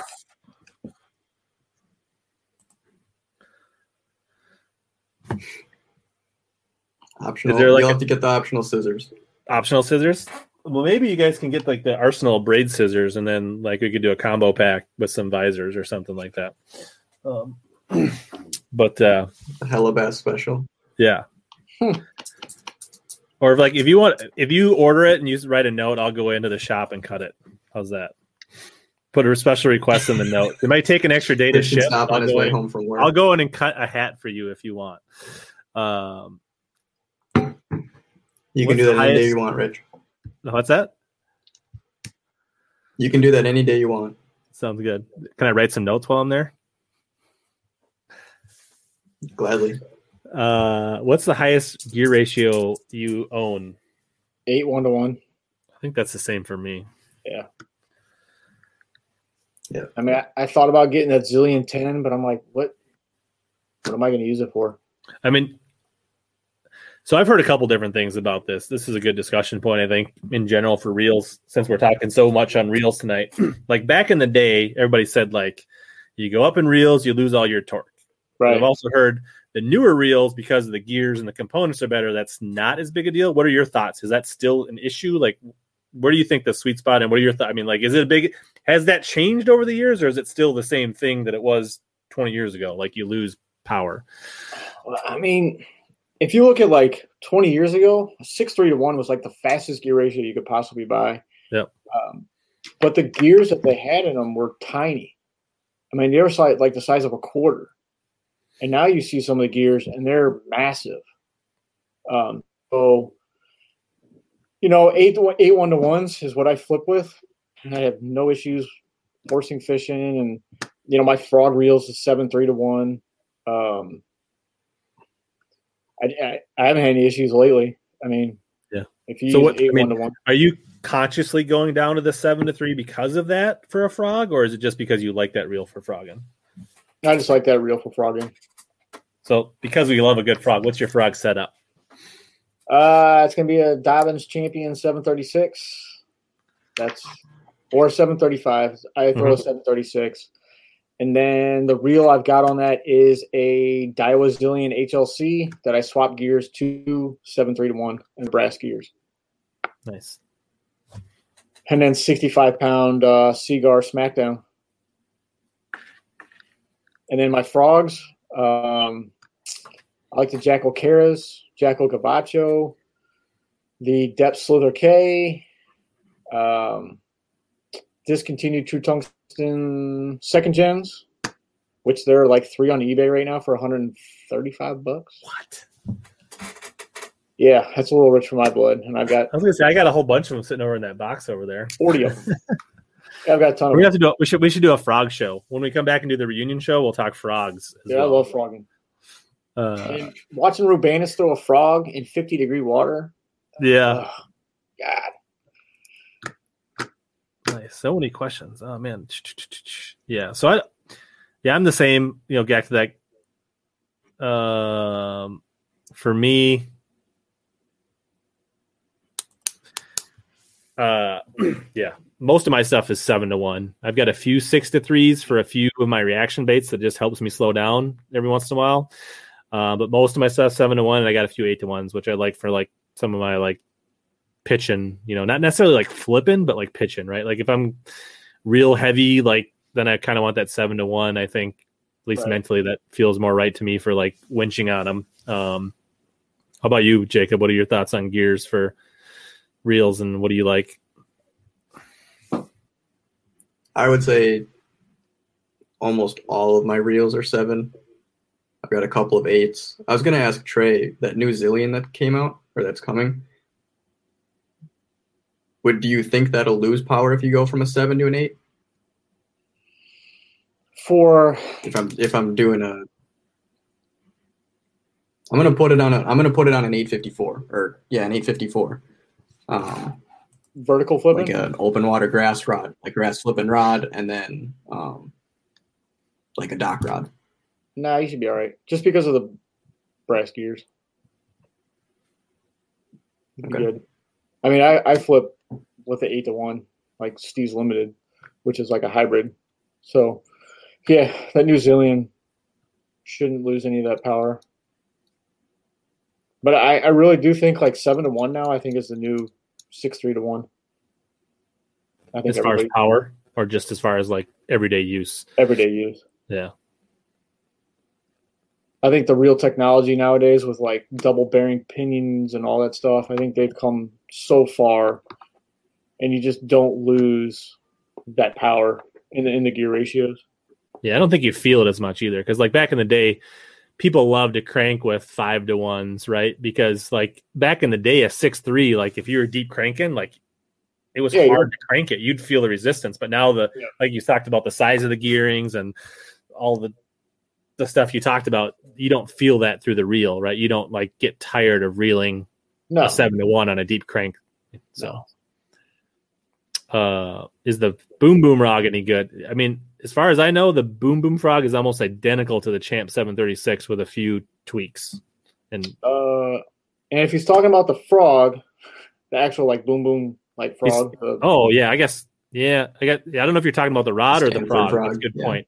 Yeah, the uh, rod's exactly the same as the Champ. It's just green. Yeah. But the uh, the frog, like the first gen one, was terrible. I hate to say it because it had the same profile body as the True Tungsten, that kind of like keeled body. Um, mm-hmm. Um, but since then, he's made changes to keep the weight in and use a stronger glue on the uh, that like Velcro stuff on the top. But it walked really easy. It skipped well. It had a good hookup ratio. Yeah, decent for me. I mean, yeah, I've I've fished it a fair amount. It gets bit. I've had decent hookups. I don't know that I have enough data to say that like it's amazing or that it's bad. Right. Um, I'm with you, Rich. I've only fished it once. Yeah, I mean the Velcro thing is dumb. yeah, you know, so the, with the Velcro, you can. Yeah. I don't understand. I get it, but I, you know, whatever. Um, I know guys that put like a scent and stuff on the frog, but like it's a frog. It's getting blown up from the bottom, so Nice. I'll stick to I feel like there's so many frog questions we can't avoid this. I feel like we just gotta like steer into the the skid at this point. Right. Uh, uh, who tosses the Slither K twenty dollar frog? Um, I, I don't, I don't own one. Uh, favorite poppin' frog, and any thoughts on the River2Sea ish frog? uh, Poppin' Frog would be like the Gabacho for me, or the uh, what's the Sixth Sense one? The Vega Frog. I think that's a Vega? Poppin' Frog. Yeah, the Vega. I mean, I think the Terminator does. poppin' frog is actually a pretty decent poppin' frog if you're looking for something a little more affordable. It's a little Uh, bit bigger. It's a little bit bigger. There's the uh, Yeah. Terminator poppin' frog. I have not thrown the ish frog much. Um, The Bat Mat or whatever. yeah. Is the Daiwa Catalina reel any good? Say what? Oh, the pink one. I don't know. I think it's pink. It's a deep cranking reel. Zoom frog. Have you tried it? It's pretty big, I guess. Uh, no. Uh, me neither. Um, what frog brands do you like? We talked about this earlier. Um, like I said, I think both Trey and I are, are big fans of these guys, but you can't get these anymore. This is the old True Tungsten. Uh, I want Jay- that one in your left hand. This is this my left. The white one? Yeah. You just gotta trim those those feet a little bit. Yeah. Well, this one's trimmed. Yeah. Hey, They're great frogs, man. They're super soft. This one could use a new skirt. Great, great frogs. Yeah. I don't. I don't know if I have any. Oh yeah, this is my favorite color right here. Yep. That looks like a first gen. No, it's nice and Yeah. soft. I, I have a whole box of those. They're my practice frogs and some other ones, and I like I'll feed those to the pike all day on the river. Um, Yep. Yeah, the first gens are a little stiff. They're uh they're Grinnell Grinnell bait. uh, another frog that I like that's discontinued is the Evolved Nervous Walker. Okay. Yep. Super soft as well. Bigger hooks, a little bigger profile. Um, It was kind of like a uh, Koppers, wasn't it? yeah, it's kind of it's not way different than a live target. Look- it looks Yeah. really similar. Yeah. but it's a little bit I a little bit bigger, better hooks, um, softer. Um, but current ones, I like the Terminator. Um, I use a decent amount. Just the regular Terminator frogs. I, like I think they're underrated, to be honest. Um, I've played around with the boom booms a little bit, which I here's one of them. Uh, it's got that like we talked about the white. Let me find a non-white one because white shows up so terrible on stream. yeah, here's a here's a black and red boom boom for those that don't haven't seen this, but uh, so it's got this little Velcro patch, which we can all agree is just gimmicky. But uh, otherwise, it's it's got it. It, it walks nice. Uh, it's Yeah. got pretty good hooks in it. Uh, the newer ones are soft. Um, I mean, durability. I haven't had any issues with like, as I say, this one's missing a weight. So there you go. Yeah, it's probably one of the, the like early revisions because I had the same issue with it, and then I heard he changed it. So Um, I guess here's a ish frog. I don't know that I've thrown it much, but I do have one. Um, I mean, Spro's good. Booyah, I, I think the the pad crasher is great for the money frog. I mean, it like, is. uh, Yeah, know any other six frogs you guys seven wanna- bucks. throw out there. Yep. Um, yeah, I've heard good things about the Jackall. I haven't fished them. if you Uh, the Jackall Kaera, man, that's a freaking sweet frog. That thing gets bit. It's small, but it's Yeah. heavy. It walks really well, and it's nasty, sharp hooks, and it's a great little frog. Yeah, white whale. We did a deep dive. You're gonna have to catch the replay. The We Kaera probably frog spent skips well too. 20 minutes talking about the BFS. You're gonna have to go back and catch that. Um, two and a half inch or three inch. I like the bigger uh, Terminator frog. I don't. The small ones too small. the big one's bigger than normal, and the the the, the, the smaller one is too. I don't know. I like the, the regular size frogs. Uh, But uh, yeah, I don't know what else is. Uh, I don't know. I mean, the strike, and there's so many good. Fro- the Strike King frog's pretty good, honestly. The sexy frog is a good frog for the money. Like, I mean, if, if you're like on the river, you need a frog, and you go into Gander. I mean, you can get the Spro, you can get the Pad Crasher, you can get the sexy frog, you can get the Terminator. I mean, there's a lot of decent frogs out there. Um, uh, is there ones? What would you guys think of like more though? Like the what are frogs to avoid? Like frogs that you think are just like you're never going to hook a fish. They're terrible. Um, Googan frog. yeah, I was going to say the Googan frog. I've heard like terrible uh, things about. It's Uh, It just says it's bite really, me on it. Come on. It's really hard. The rubber's really tough. Yeah, that's a good question. Uh, when do you choose a popping versus a walking frog? Uh, for me, I guess when bluegill, like when you can hear those gills like popping under pads or grass or under docks, usually like that May June here is when you can hear them like sucking under the the docks for uh, like algae and stuff, or in the fall for shad. But Yeah, I mean, I, I mean, I, I'm probably 80, 90% walking frog. I don't know. I just have a lot more confidence in the walking frog. And because we have so much vegetation in Minnesota, though, definitely like when you get around real thick stuff, that popping frog does like just tends to like grab too much stuff and it kind of reduces your inefficient, it makes you less efficient fishing the frog. Um, so I do think you definitely want sparser or open water, uh, you know, for a popping frog. So if you're fishing a lot of bare banks and around like wood and riprap, I mean, a lot the, the popping frog's probably a bigger part of your game. Um, but if you're in like where we fish, where there's a lot of vegetation, a lot of paths, a lot of rice, a lot of duckweed, I think the walking frog is my day in day out. Um, Copper the coonhound says hi. I'm with you, Rich. Um, hardbait frogs, avoid them like the plague. To be honest, I'd rather just throw a hard bait I don't really need a one that looks like a frog. Uh, a lot of paths, a lot of. That guy sounds smart. Who's he? a uh, little bit of delay there. any upgrade suggestions for a Core 51 MG7?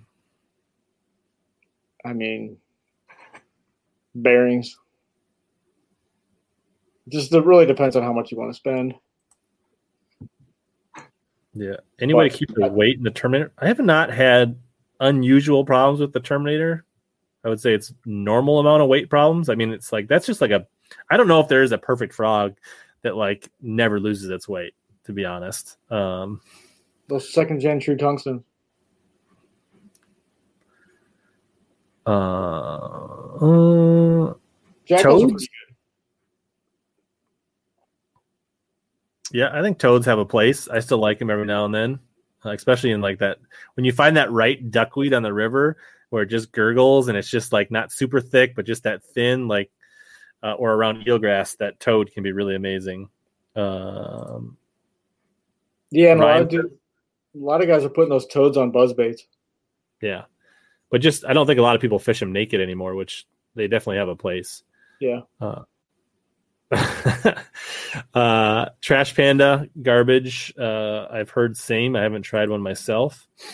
Uh, Jay says he feels good about his tackle edition compared to the people that hang out in these streams and, and watching us. So if, if, if that helps you cope, Jay, we're glad to help. Uh, this is a safe place. Um, there was somebody else that talked about the pop and perch. Have either of you guys fished the pop and perch? I haven't.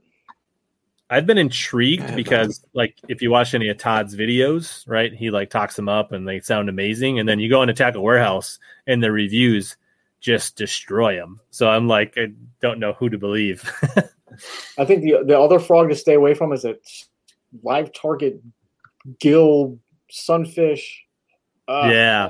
Oh, Yeah. that Horrible. thing's bad. That thing's Horrible. really bad. I like you'd cast it and that thing would like hook to your left or hook to the right, and I'm like, and you couldn't hook up on them. They're terrible. yeah, I think it seems like any of those. I mean, I think you're just better off going with a frog that's painted like a bluegill than trying to like go with any of those like bluegill frog style baits. from what I've seen, none of them really work correctly. Uh, best mat frog. Had, so I anytime I'm fishing mats, I definitely add some BBs or some rattle or something to the inside to, to weight it down and make a more noise and to make a deeper depression on the mat. Um, that's a common mod on duckweed mats. I don't know what you guys think. Um, Fat Mad Daddy. Um, the Bullywa, I have not played around with. I don't know if you guys have thrown it. Scumfrog, I just don't like the hooks in them. Those old like, Yeah. I mean, Yeah. they get bit, but the frog, the hooks just aren't the best. in If my you're throwing like a medium, a medium heavy. Yeah. yeah. Throw the old uh, Scumfrog on a medium with a, a 12 pound f- mono. On your B- on your BFS rod. Yeah, there you go. The top toad. Have you guys played with the top toad? I know Gabe's a big fan of the top toad. It's like a combination uh, floating frog and buzz frog. Hmm. Preaching to the choir, Joe. One frog, what would it be? I don't know. I don't want to live in such a world, so I refuse to ask. um, I'd probably for me, it'd I'd be the either old. take a Spro or that Kaera frog. I guess it depends. Are we talking about frogs that you can still buy or frogs that you can't buy anymore? Yeah. I'd probably go the Jackall Kaera. Yeah, I don't know about the new frog. I'm still finding my way with the new frogs, but boy. So here's a good question. Uh, have you are you are you a swamp donkey guy, Trey? I've got maybe like one or two of them. Just, Uh, what are your thoughts? I mean, there's a lot of people are excited about the old. I mean, I mean, these another frog that goes for big money on eBay if you can find the originals. Um, Which is crazy because didn't Teckel make that exact same bait? well, Teckel and then now Swamp. Dog- I mean, Reaction Innovations still makes it again. Yeah. And Right. I've actually bought the Teckel. I've bought the new ones. I've got some of the old ones. I'm going to do a full analysis and do a video, old versus new, and determine if there really is any difference between any of those frogs and whether you need to pay fifty dollars for the old ones, if you need to pay fifteen dollars for the Teckel, or if you can just pay nine dollars for the current Swamp Donkey. So Right. more to come on that.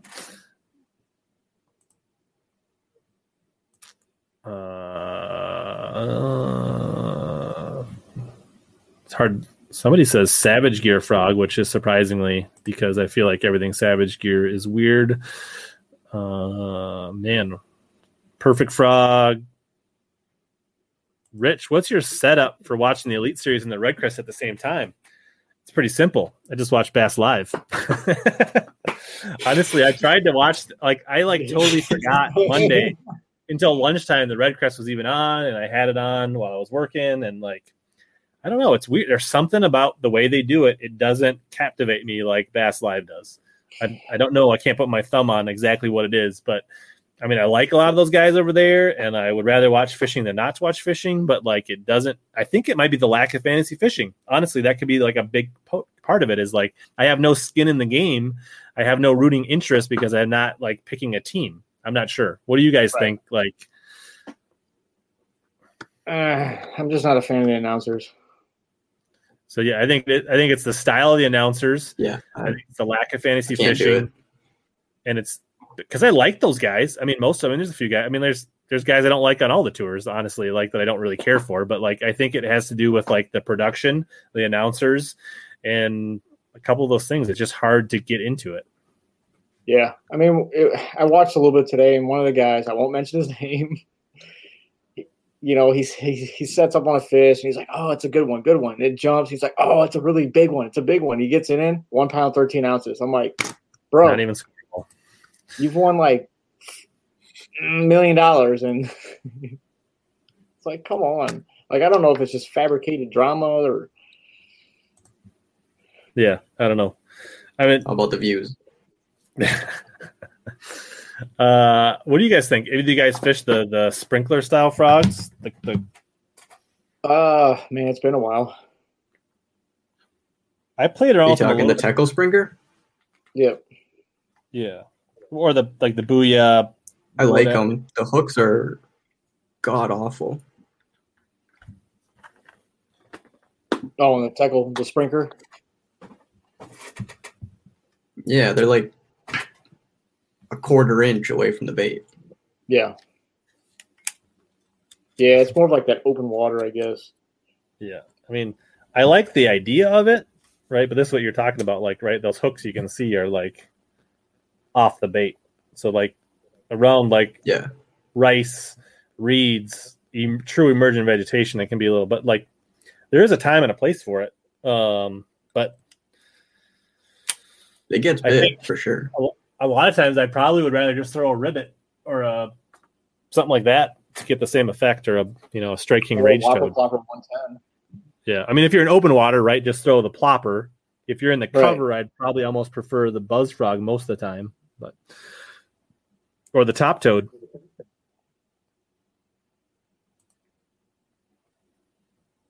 Uh, dun, dun. JJ agrees with me. The doctor says, "Oh, Sprinkler is a sub for Hortone, but you can't stop it." JJ say agrees with me. That's why we can't watch it.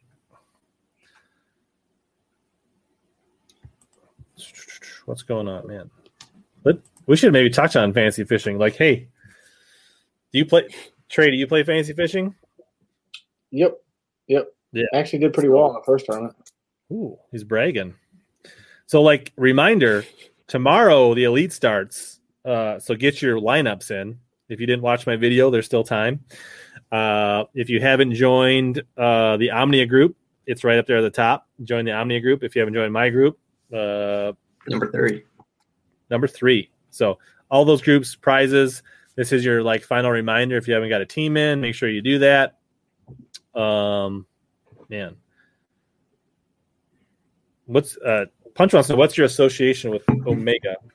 So I've been with Omega for, uh, I'd say eight years, maybe. Helped the uh, second owner kind of keep the company afloat, design baits for them, and then it got bought out by Brad and Michelle. Okay. I guess four or five years ago. Um, and I pretty much design and custom paint their some of their heads, like their spinnerbait heads, their chatterbait heads, did their swimbait heads, um, and just do special orders for them. If guys want a special color, then I'll just custom paint for them. Yeah, Brock wants to know favorite tournament fishing uh overall, or maybe it's like what's a couple guys you guys really like to pull for? It's hard to pick just one. Uh, Brandon, Seth, Is it Palaniuk and Feider? Is that what you're saying? yeah, Yeah, Patrick, Seth, the Canadians. yep, Chris Groh, good dude. Yeah, I'm a big Brandon Yeah, Lester. I want to see Chris do well. Yep. I like Lester's Brandon good. Lester a lot. Yeah, there's a lot of guys I like, but those are a couple. Um, Hackney, yeah, now that he's back. Hackney Christie. Yeah.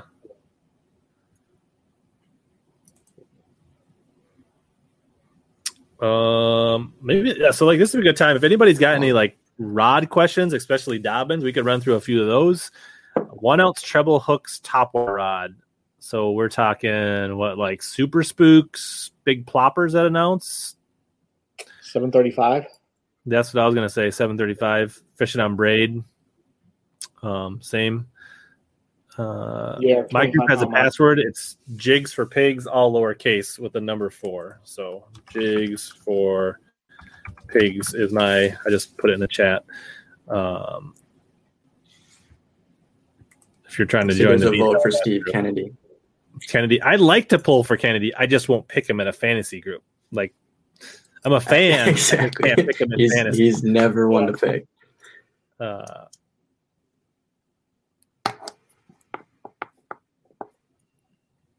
yeah, cool. So I don't know any other rod questions. What other topics? Anything you guys wanted to touch on? Was there anything? On, oh, you know what? We got to talk about the giveaway while we're looking for rod questions.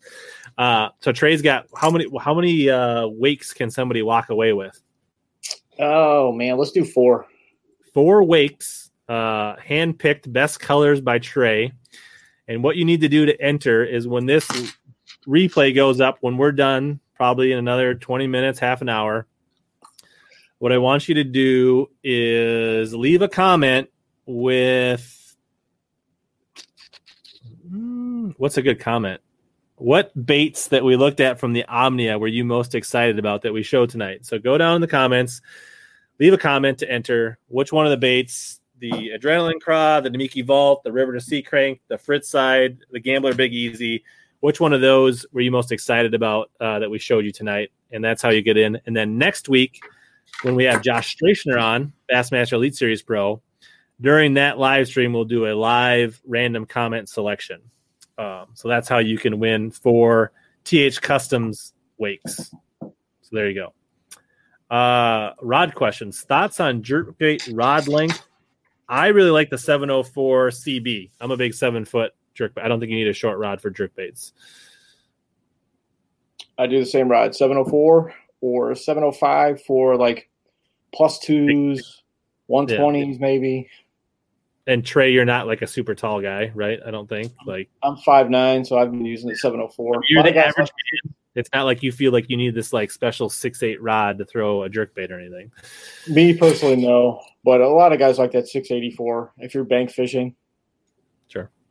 I, I just feel like that was a little. I feel like the 684 is footer. seven footer for you, Jacob. Jacob also is not a center on any. Not NBA. that I'm seven feet tall. no. no. I know he looks like it, but he's definitely not seven. Not. Um, so yeah, we're all seven footers, and we like that kind of four power rod, reaction rod, uh, chatterbait rod. Which uh, one do you like? Uh, Are you a 736 CB guy, or what is your rod of choice? That's one rod I'm going to pick up before the, the beginning of the season. Um, I do a 703 Sierra or a 704. Yeah, I,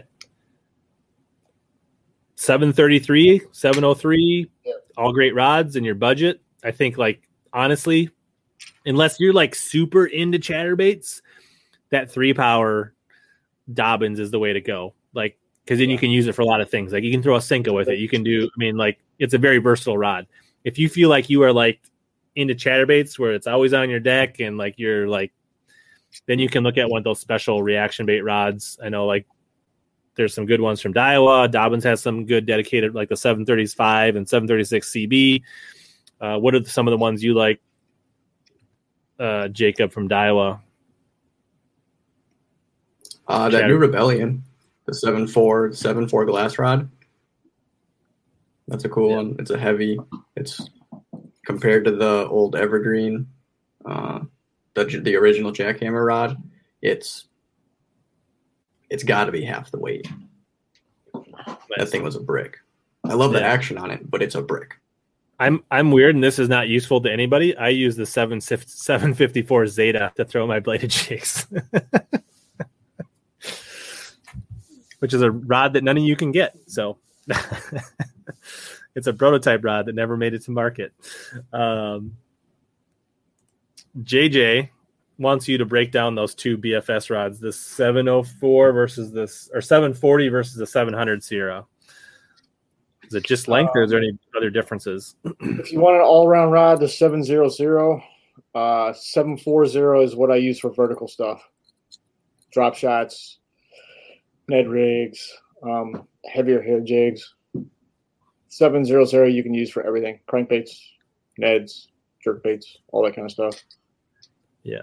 Sycamore, can you get most Dobyns rods or corks? Um, I think the Fury is a combination cork and foam, and then the Colts are foam only. So um, anything from anything from Sierra, Kaden, and up is going to be all cork except for a few, right? The swim bait rods have the foam, and a few other like specialty rods have some foam, depending on that. But actually, Gary's a big like cork nut. He's he's he loves his cork. He actually puts much better cork on rods than a lot of people do. So if you're a cork fan, Dobyns has high quality cork. I mean, that's that can't be argued. I don't think so.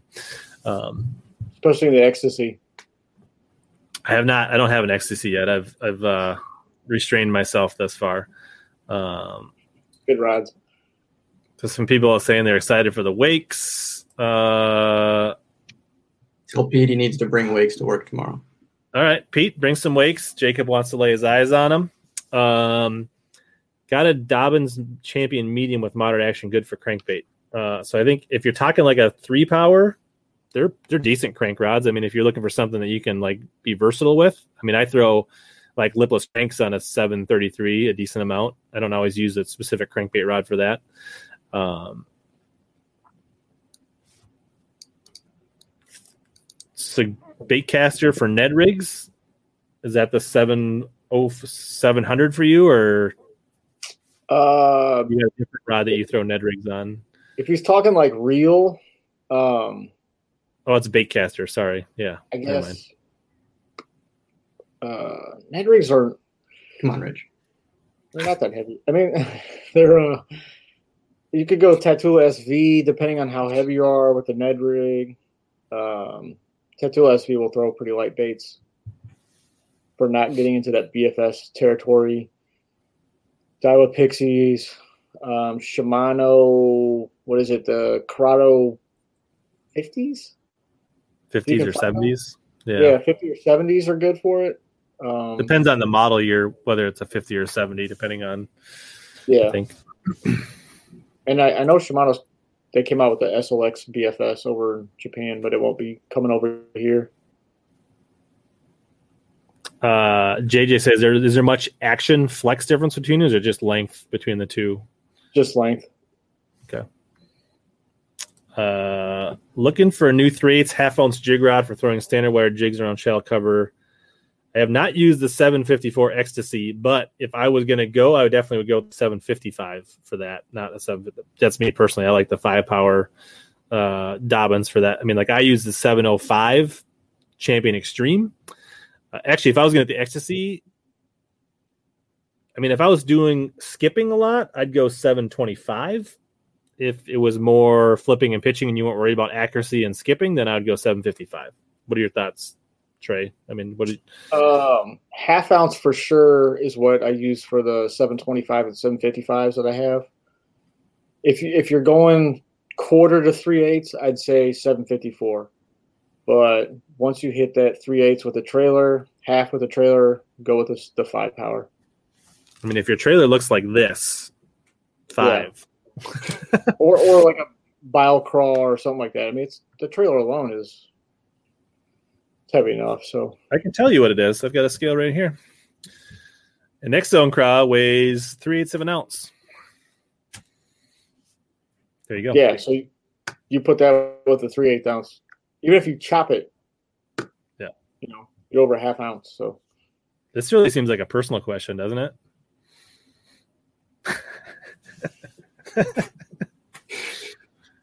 uh, I'm more in front of myself, I guess, with a jerkbait typically. I don't know what you guys. I'm like a 45 degree angle, maybe. Yeah. oh, yeah, what is the largest crankbait you recommend for the 705 CB? Uh, I think his assessment is accurate. I wouldn't throw much bigger than a DT10 on a 705. No. Part of I that's mean, length. like DD22s, but that was because I needed to. Yeah, I mean, in a pinch, you can do it, but yeah, I mean, like getting to those deeper rods, I want a longer rod. I want a 765 typically, not a 705. Um, I think that new 735 Caden crankbait rod will be a really interesting rod for if you're looking for something that'll kind of do a little more. I think that'll be a really good rod. I haven't tried it yet. Um, drop shot rod, uh, for me, anything a 702 in your budget spinning rod is what I use. Like whatever your budget is, 702 spinning rod. Um, Trey will tell you to buy some fancy bait caster with a shallow spool, but yeah, 702.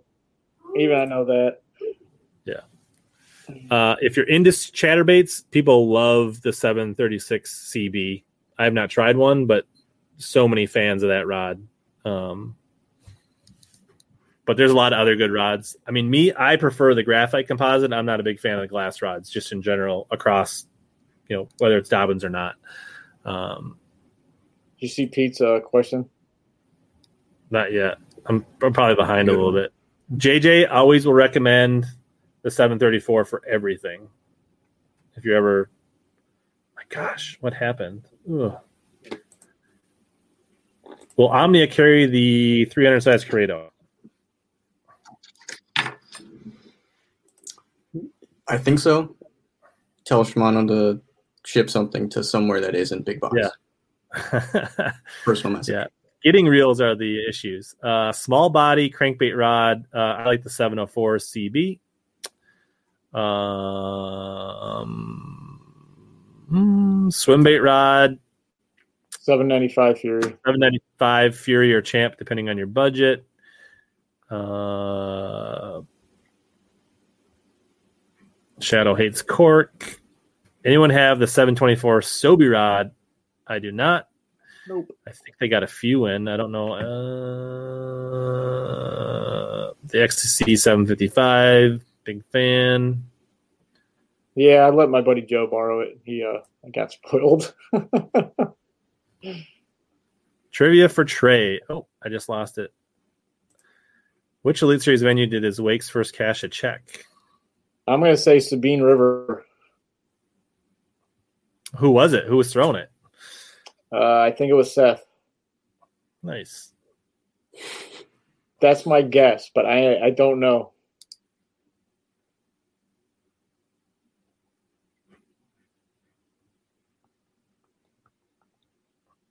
Nice. Cool. Uh, we're all caught up. Rapid fire. Ooh, so right about two hours. So Jacob, you, have hung in there. You were just going to stay for a few minutes, and here you are, yeah. two hours later. Congratulations! I am. This shows that Jacob is a big uh, bait junkie, like the rest of us. Um, so cool.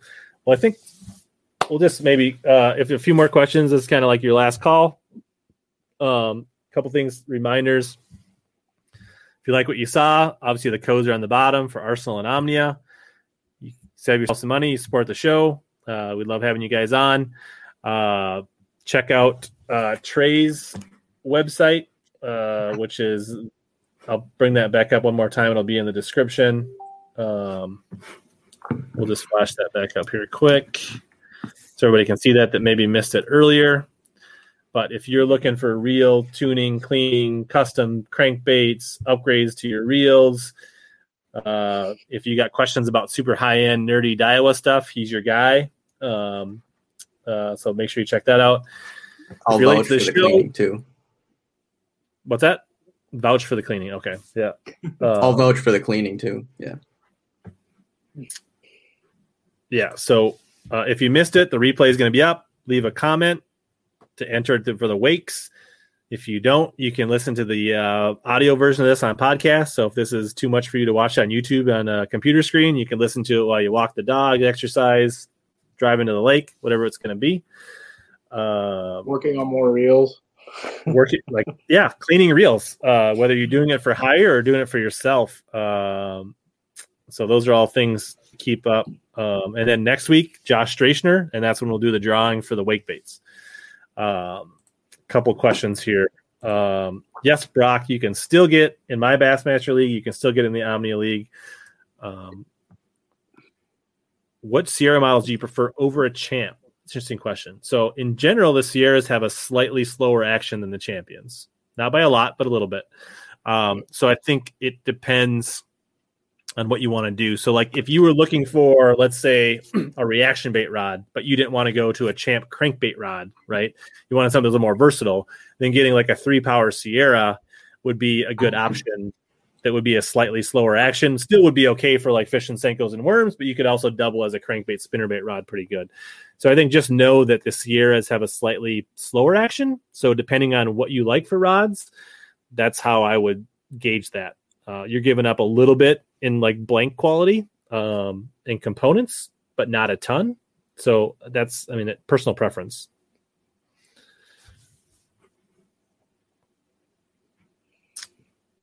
Um, I have not thrown the access. I don't know if you guys, have you guys either one of you guys thrown the access or the Jabberjaw? Nope. Yeah, I'm thinking about getting some. I haven't even seen one in hand yet. Yeah. Um. But uh, yeah, thanks, Pete. Thanks, Punch. Uh, glad you guys enjoyed the show. I thought there was a lot of good uh, uh, nerdy bait talk here tonight, and gear talk, and rods and reels, which is always fun. Uh, time flew. Uh, Nathan says he's waiting for his reels tray. So they didn't uh, show up. Which but, means, uh, yeah, which means I can show up tomorrow and I got to knock them out before I leave. So you can take them with. Reels don't take that much space than the, the carry on, right? I mean, I'm sure your wife would be totally cool with you cleaning reels on the plane. So yeah, uh, flight, I guess. Can you imagine the look on the people like when you're trying to slide your carry on through the electron and there's like just this piles of reels and like cotton swabs and like grease uh, and oil. What are you doing, sir? And why do you think you're bringing this on the plane? Uh, yeah, awesome. So thanks everybody that tuned in. Uh, if you missed some of it, like I said, catch the replay on the podcast or the YouTube or on the Facebook if that's where you're watching it. Did I just say the Facebook? I feel like I'm like 80 years old. The Facebook. You did. Uh, as always, guys, here to help you guys catch more bass and suck less. You ready? Showtime. On May 3rd, summer starts with The Fall Guy. Let's do it later. Let's drink a spicy margarita. Make some bad decisions. Yes.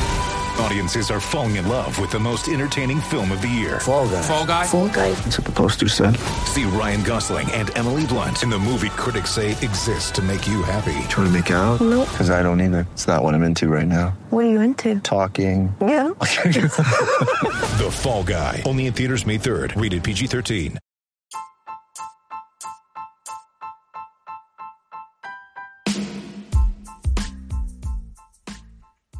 As always, thanks to all of you that hung in till the end of this podcast. This has been another episode of Hellabass Bass Fishing Podcast Experience.